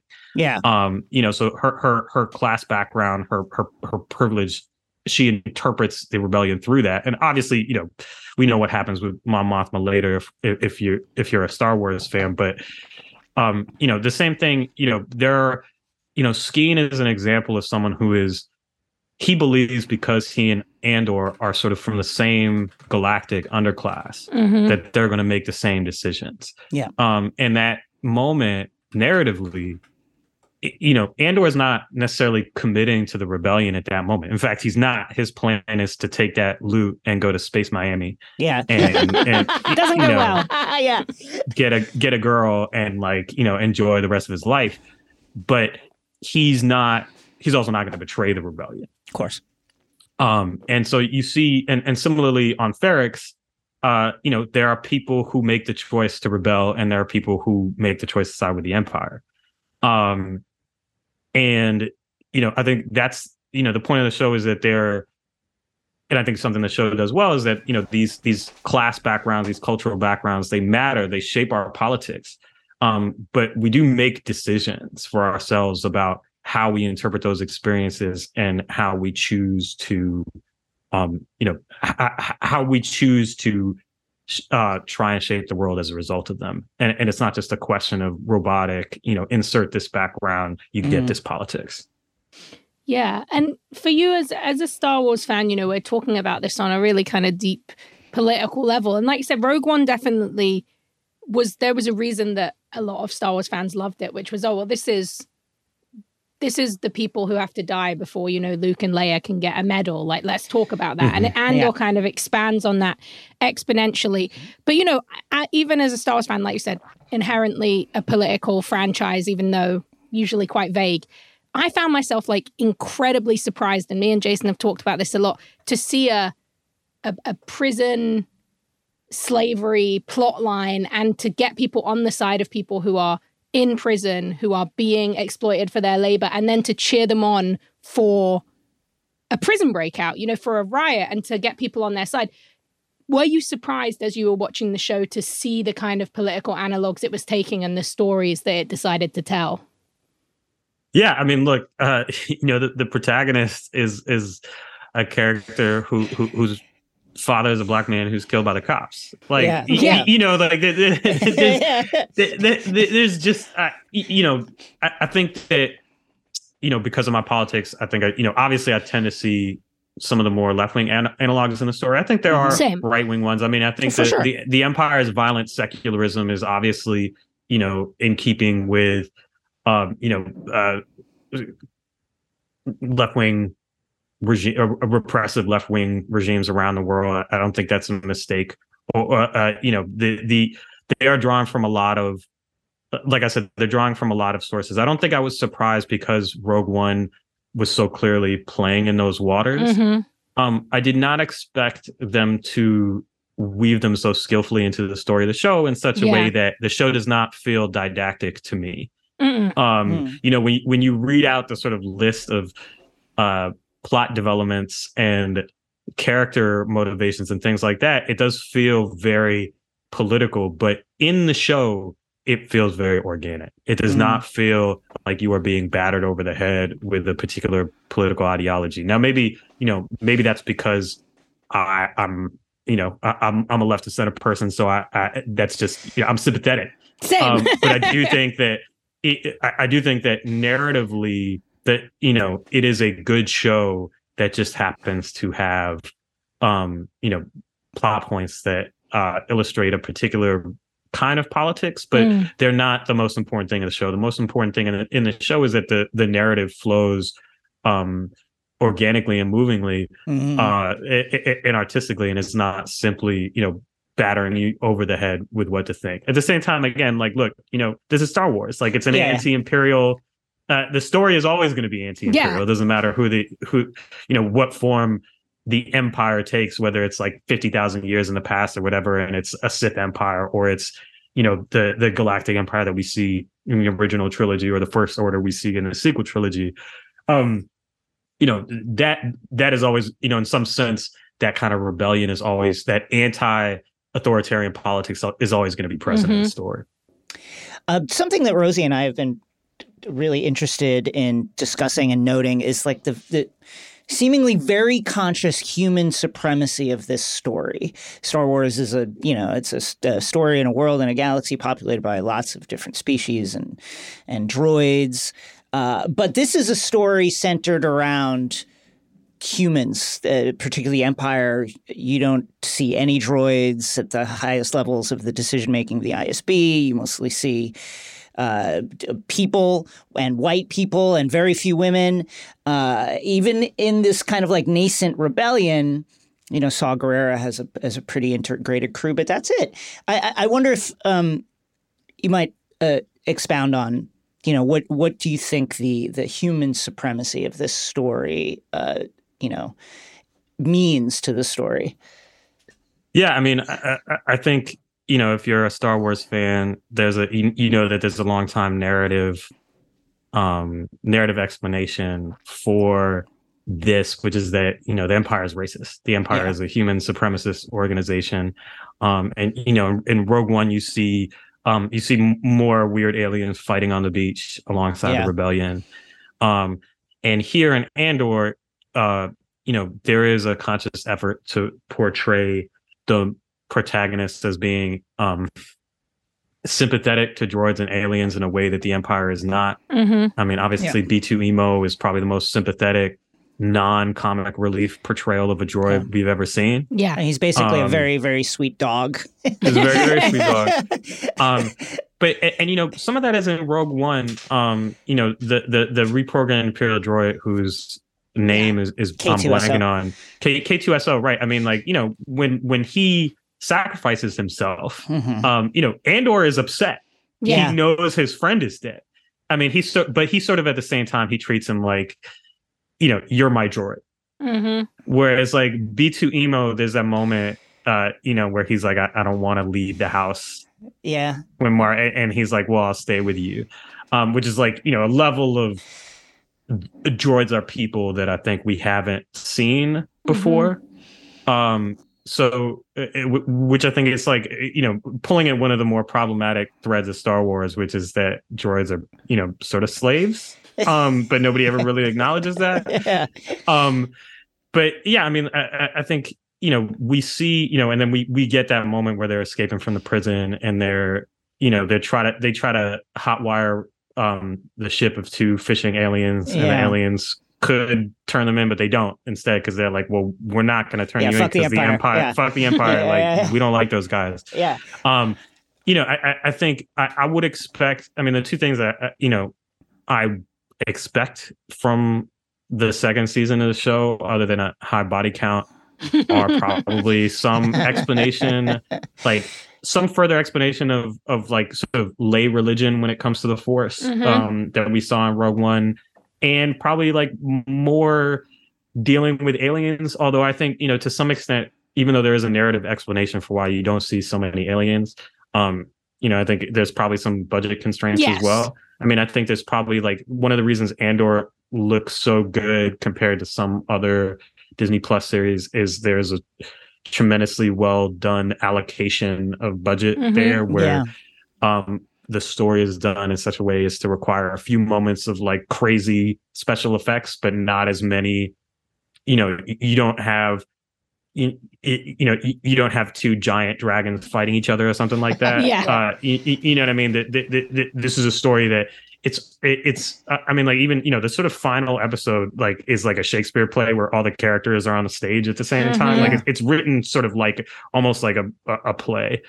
Um and so you know it, it does not require um it, it it it it didn't have you know there there are a couple moments like uh you know when when Luthen escapes in his ship that are like obviously like we spent Yeah. a lot of money on this and it was very satisfying um but uh, you know I don't know how much of the lack of aliens is a question of budget constraints or how much of it is a, Yes. a demand of narrative but Yeah. you know th- those are always you know th- those are conflicts that even shows that are funded by the mouse have to make Mhm. Yeah.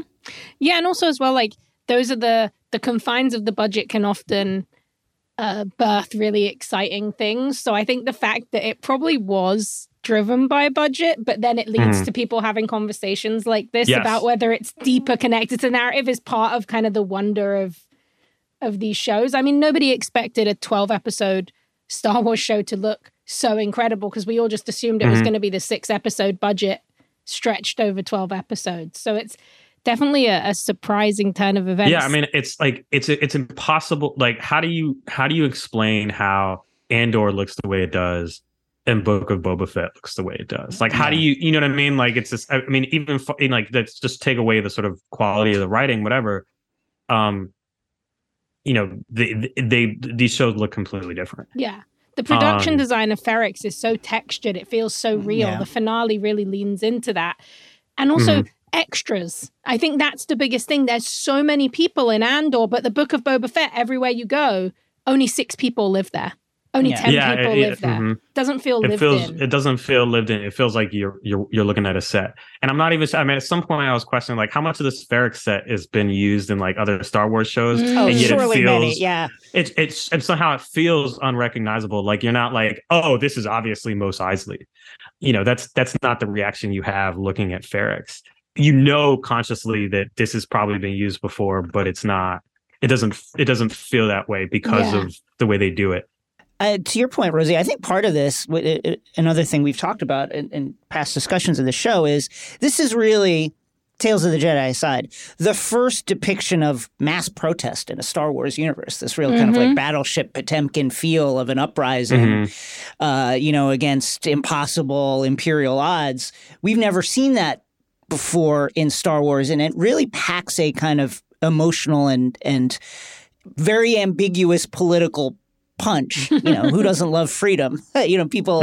people across the ideological spectrum love to talk about freedom. But yeah, the, the the I think part of why it looks so great is look at all these people here that are protesting against the empire. This is uh, incredible to see.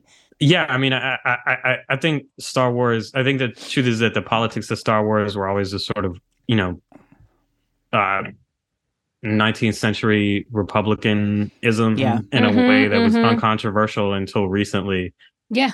Um, when people started, you know, uh, being like, you know, romanticizing like uh, Francoist Spain or something like that uh, uh, y- y- you know, this sort of like weird neo phalangism that you see um, uh, uh, amongst you know certain circles, but um, you know, I, I, I think I think to some extent that shift in our own politics is really the thing that's changed the most. Mm. Um, you know, I think uh, uh, you know, Andor has like some reflections of our era in terms of you know uh, mass incarceration, the the the, the issues that animated the George Floyd protests, um, you know, questions about uh, equal protection under the law. But I think its politics would not seem so radical to us were it not for our political context. I'm not mm-hmm. sure that it will it will yeah. feel that way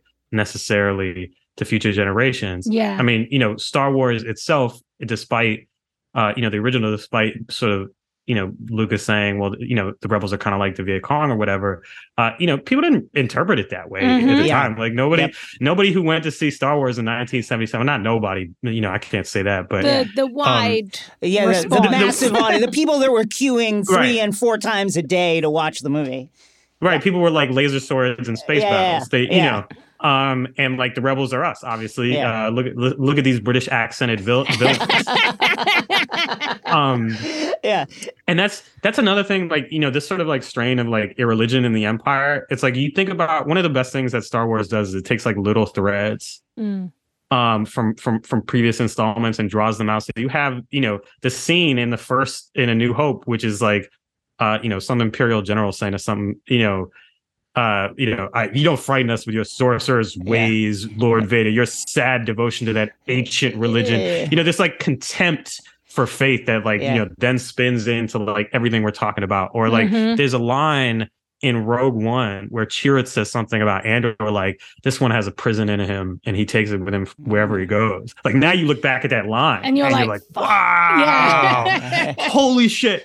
And this is something that's, I mean, like you, you know, this is something that Star Wars does. Like you know that scene in in A New Hope where Luke runs into the Millennium Falcon, he has to abandon Obi Wan, who you know is is about to be killed by Vader.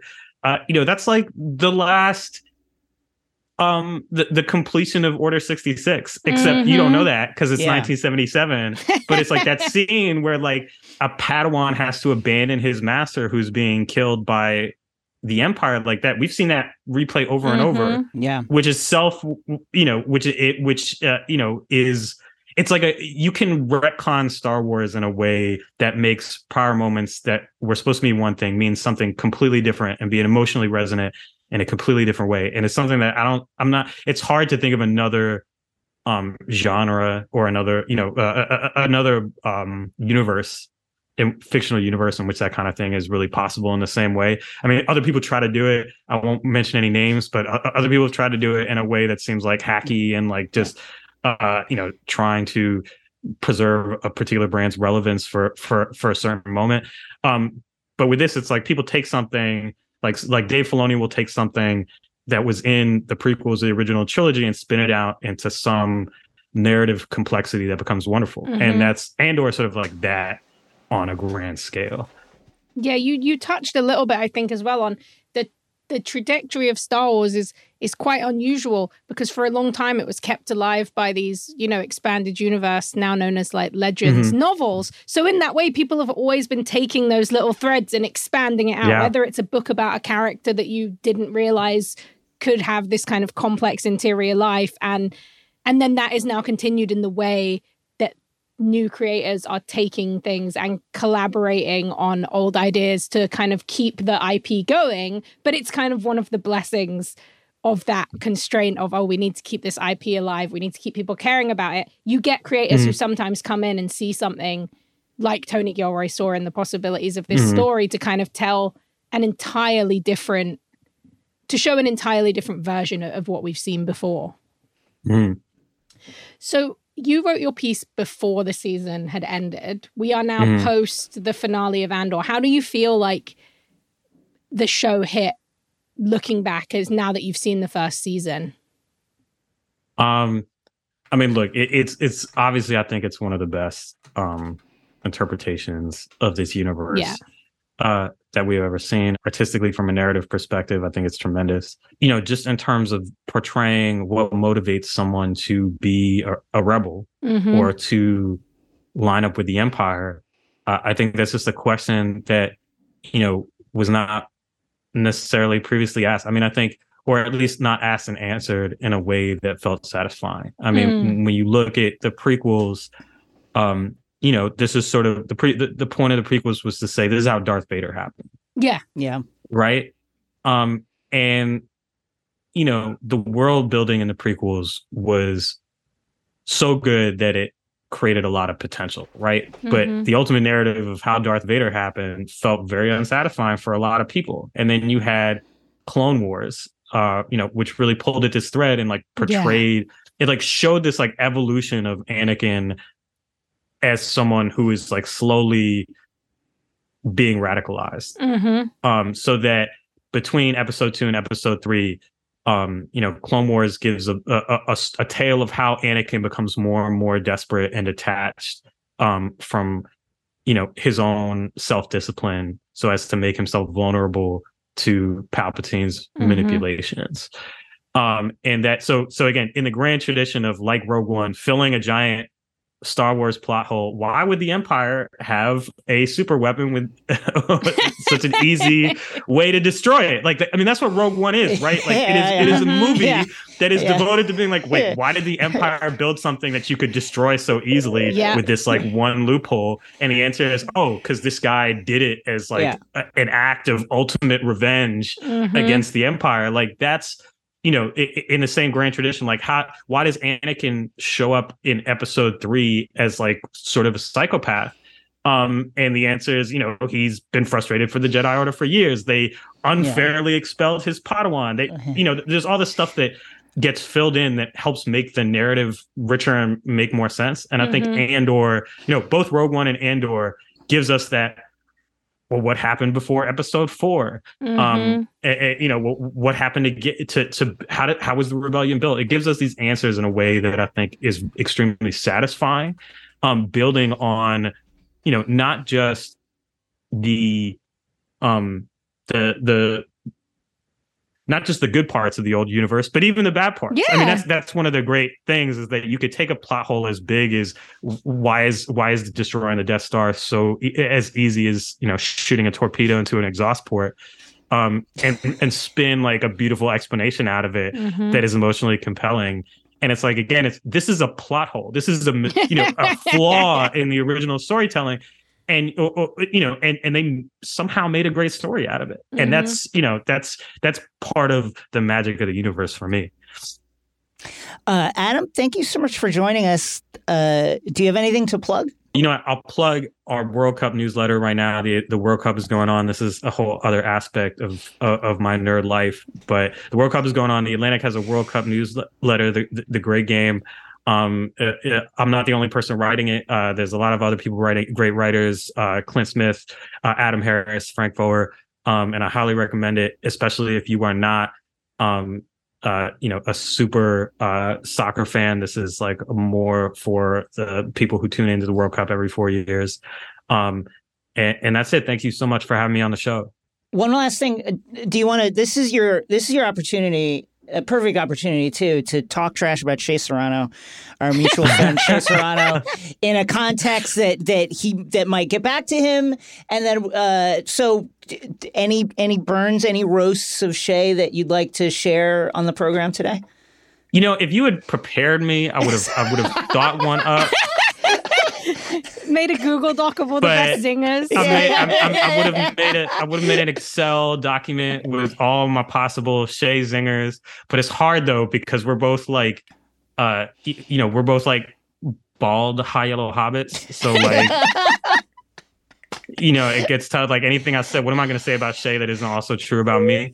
Um, but yeah, I'll just uh, so I guess that'll count as my burn. How that about was that? A good you look like me. Yeah, How about that? How about that? Adam, thank you so much for joining us. Please come All right, back. take care, guys. Yeah. Have a great day.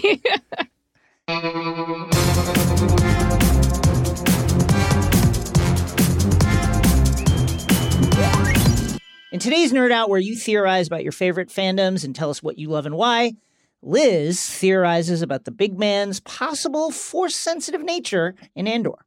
Hey, everybody, friend of the program, Liz here with a wild Andor theory for you. I'm here to talk about the top 10 ish reasons that I think that the force sensitive character that we have been introduced to is Brasso. Just going to throw this out here off the top. I am obsessed with this show. It is the best Star Wars I have seen in years, maybe ever. I don't know. Gotta wait some time for that recency bias to clear, but I'm obsessed with it. And I'm obsessed with it particularly because it does not follow the same Star Wars formulaic space magic, whatever heroes trope that we've all come to know and love. So I don't want or need a force sensitive character necessarily. However, there are some huge indicators that I've noticed, and I want to share them here. So, right off the bat, number 10, probably not the strongest, but hey, if you look at his outfit, he is wearing pretty much the same outfit as one of our other favorite Jedi, Ezra Bridger. That's right. Take a look, folks. Orange jumpsuit.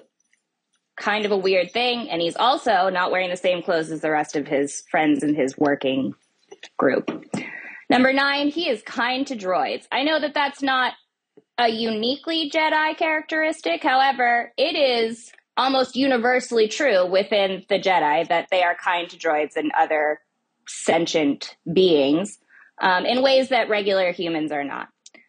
Number eight, the word force is used incredibly sparingly in the show. I think just a handful of times. And one of those times is Brasso. Yes, he is relaying a message from Maarva. However, you cannot ignore the fact that that word is only used a handful of times. And one of those times is coming from this man's mouth. Number seven, there is something so force poetic about using a brick made of an anti fascist loved one to beat fascists. Straight up, period. Number six, he has an incredible sense of knowledge and timing that I think is a little suspect. For example, in episode three, it's implied, or I inferred, that he is the one who tied the Corpo's ship down while they were trying to grab Cassian. And he is the one who affixed that ship to it, causing the pilot to die. That pilot was the one who killed Tim. Now, to be clear, fuck Tim.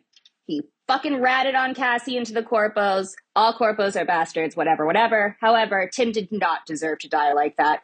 Fuck that Corpo. Awesome that Brasso seemed to know that this is the dude and this is how to get him. Number five, his sense of timing is also pretty incredible, thinking about the fact that he started that funeral with his own sort of motion. That funeral was supposed to take place several hours after it it actually did. And the timing ended up being such that all of the imperial guards were away from the hotel when Cassian needed them to be away so that he could rescue Bix. Just thrown out there, very coincidental timing. Number four, that man knows when to go and when to fight. Look at episode 12. He is in the thick of that riot. He fucking started that riot, rightfully so. How dare that Imperial piece of shit kick B2EMO, my favorite droid, eh, maybe Chopper, but very strong contender for favorite droid. But he knows when it's time to go. And that's also a uniquely Jedi characteristic. Number three, knows what people are doing and feeling. He knows that Cassian has turned a corner when he meets with him in that tunnel. He knows that he's going to go and rescue Bix. He knows that Cassian's not going to go with them at the end of episode 12. He knows that Pegla is not going to go with them. He just seems to know things about people. I think that's very interesting because we don't know anything about him. We don't know where he came from. We don't know if he has family. We don't know what his background is like. And that also lends credit to the theory that he's force sensitive because the question, of course, arises this man isn't like 15 years old. Where were the Jedi when he was born? How come they didn't detect his force sensitivity if he's force sensitive truly? We don't know anything about him, and Anakin didn't get detected. So there's a possibility that there are other force users out there that didn't get detected. We now come to probably the two biggest components to my theory. Number two, that man shook an imperial detail to go and meet with the most wanted man on Ferrix in episode 12 and give him vital information from Maarva, basically bolstering him up, allowing him to go and be the hero that he needs to be for the day. I think that's pretty Jedi. And number one, the Imperials nicknamed him the Big Man. This large target calmly walked through heavy blaster fire to pull out Lil Pac and take him away from danger. Didn't get hit, didn't really even seem fluxed. That's to me pretty indicative. there we go. Those are my top 10. Fight me, whatever you want to do, but that's my thought. I am going to close just gushing a little bit. Like I said at the top, I'm obsessed with this show. It brings the Star Wars themes that I've been so desperate to see right to the forefront without using any of the tropes that, you know, Star Wars has come to rely on. I am deeply invested in these characters, knowing that most of them are doomed. And I cannot wait for next season. I'm sure you guys are right there with me. Thanks, Liz, for submitting. Thank you, everyone who has submitted to Nerdouts this year. And stay tuned for the return of the segment in 2023. Huge thank you to Adam Serwer and, of course, Rosie Knight. Rosie, plugs, plugs, plugs. Can you give us one other very vague clue about an upcoming secret project oh, that you have? You know what I, I can actually say because this is true of a few different things. Yes. I am working, the project I'm working on at the moment also has art by the incredible Oliver Ono. So I can say that. So it's a it's a Oh! it's a reteaming, and and that's a couple of different things. So that's very exciting. Uh, plugs Rosie Marks on Instagram. Uh, you can find me and Letterboxd under the same thing. Uh, my biggest plug would be that we are going to be at we're going to be at LA Comic Con. If you listen to this on Friday, we will be there on Yes. Saturday. Come and see us. Come through. We will be there tomorrow. It's going to be our first live Comic Con recording. You should come. It will be really fun. And yeah, it will just be, it will be a blast. And LA Comic Con's pretty chill compared to the other Comic Cons. Catch our next episode on December 9th. Don't forget to subscribe to the show on YouTube and follow at XRV Pod on Twitter. Who knows for how much longer? And check out the Discord to meet and hang out with other X Ray Vision fans. Rosie and I are there. We are interacting and communicating with everybody there, and it's a really fun community. Of course, as Rosie said, LA Comic Con tomorrow, December 3rd, Saturday, December 3rd at 11:30 a.m. in room 402. Come come through and see us. Five star reviews. We love them. We need them. We gotta have them. Here's one from Hop Jake. A show I never miss. Jason and Rosie have such great chemistry together. When they make each other laugh, you can't help but smile, as if you're all sitting at a table with friends nerding out. Oh, Thank you. Hop Jake. That's so awesome. And Thanksgiving's over, but we want a special thank you to everybody who's been listening to the pod and everybody who's been sharing your Spotify wraps, your year end wrap ups of all the stuff you've been listening to on that platform uh, that have included X Ray Vision and have tagged us in it. That's so nice of you. Thank you so much. Thank you. Wanted to quickly share uh, a note with you about someone who's added a lot to X Ray Vision.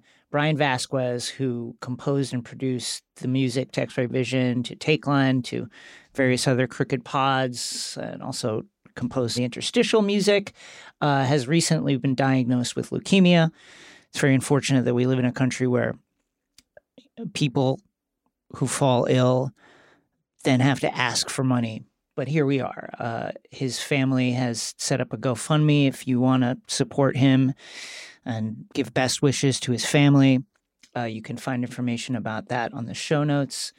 Uh, we're wishing the best for Brian, uh, and he's in our thoughts. X Ray Vision is a Crooked Media production. The show is produced by Chris Lord and Saul Rubin. The show is executive produced by myself and Sandy Girard. Our editing and sound design is by Vasilis Fotopoulos. Dylan Villanueva and Matt DeGroot provide video production support. Alex Relaford handles social media. Thank you, Brian Vasquez, for our theme music. See you next time, everybody.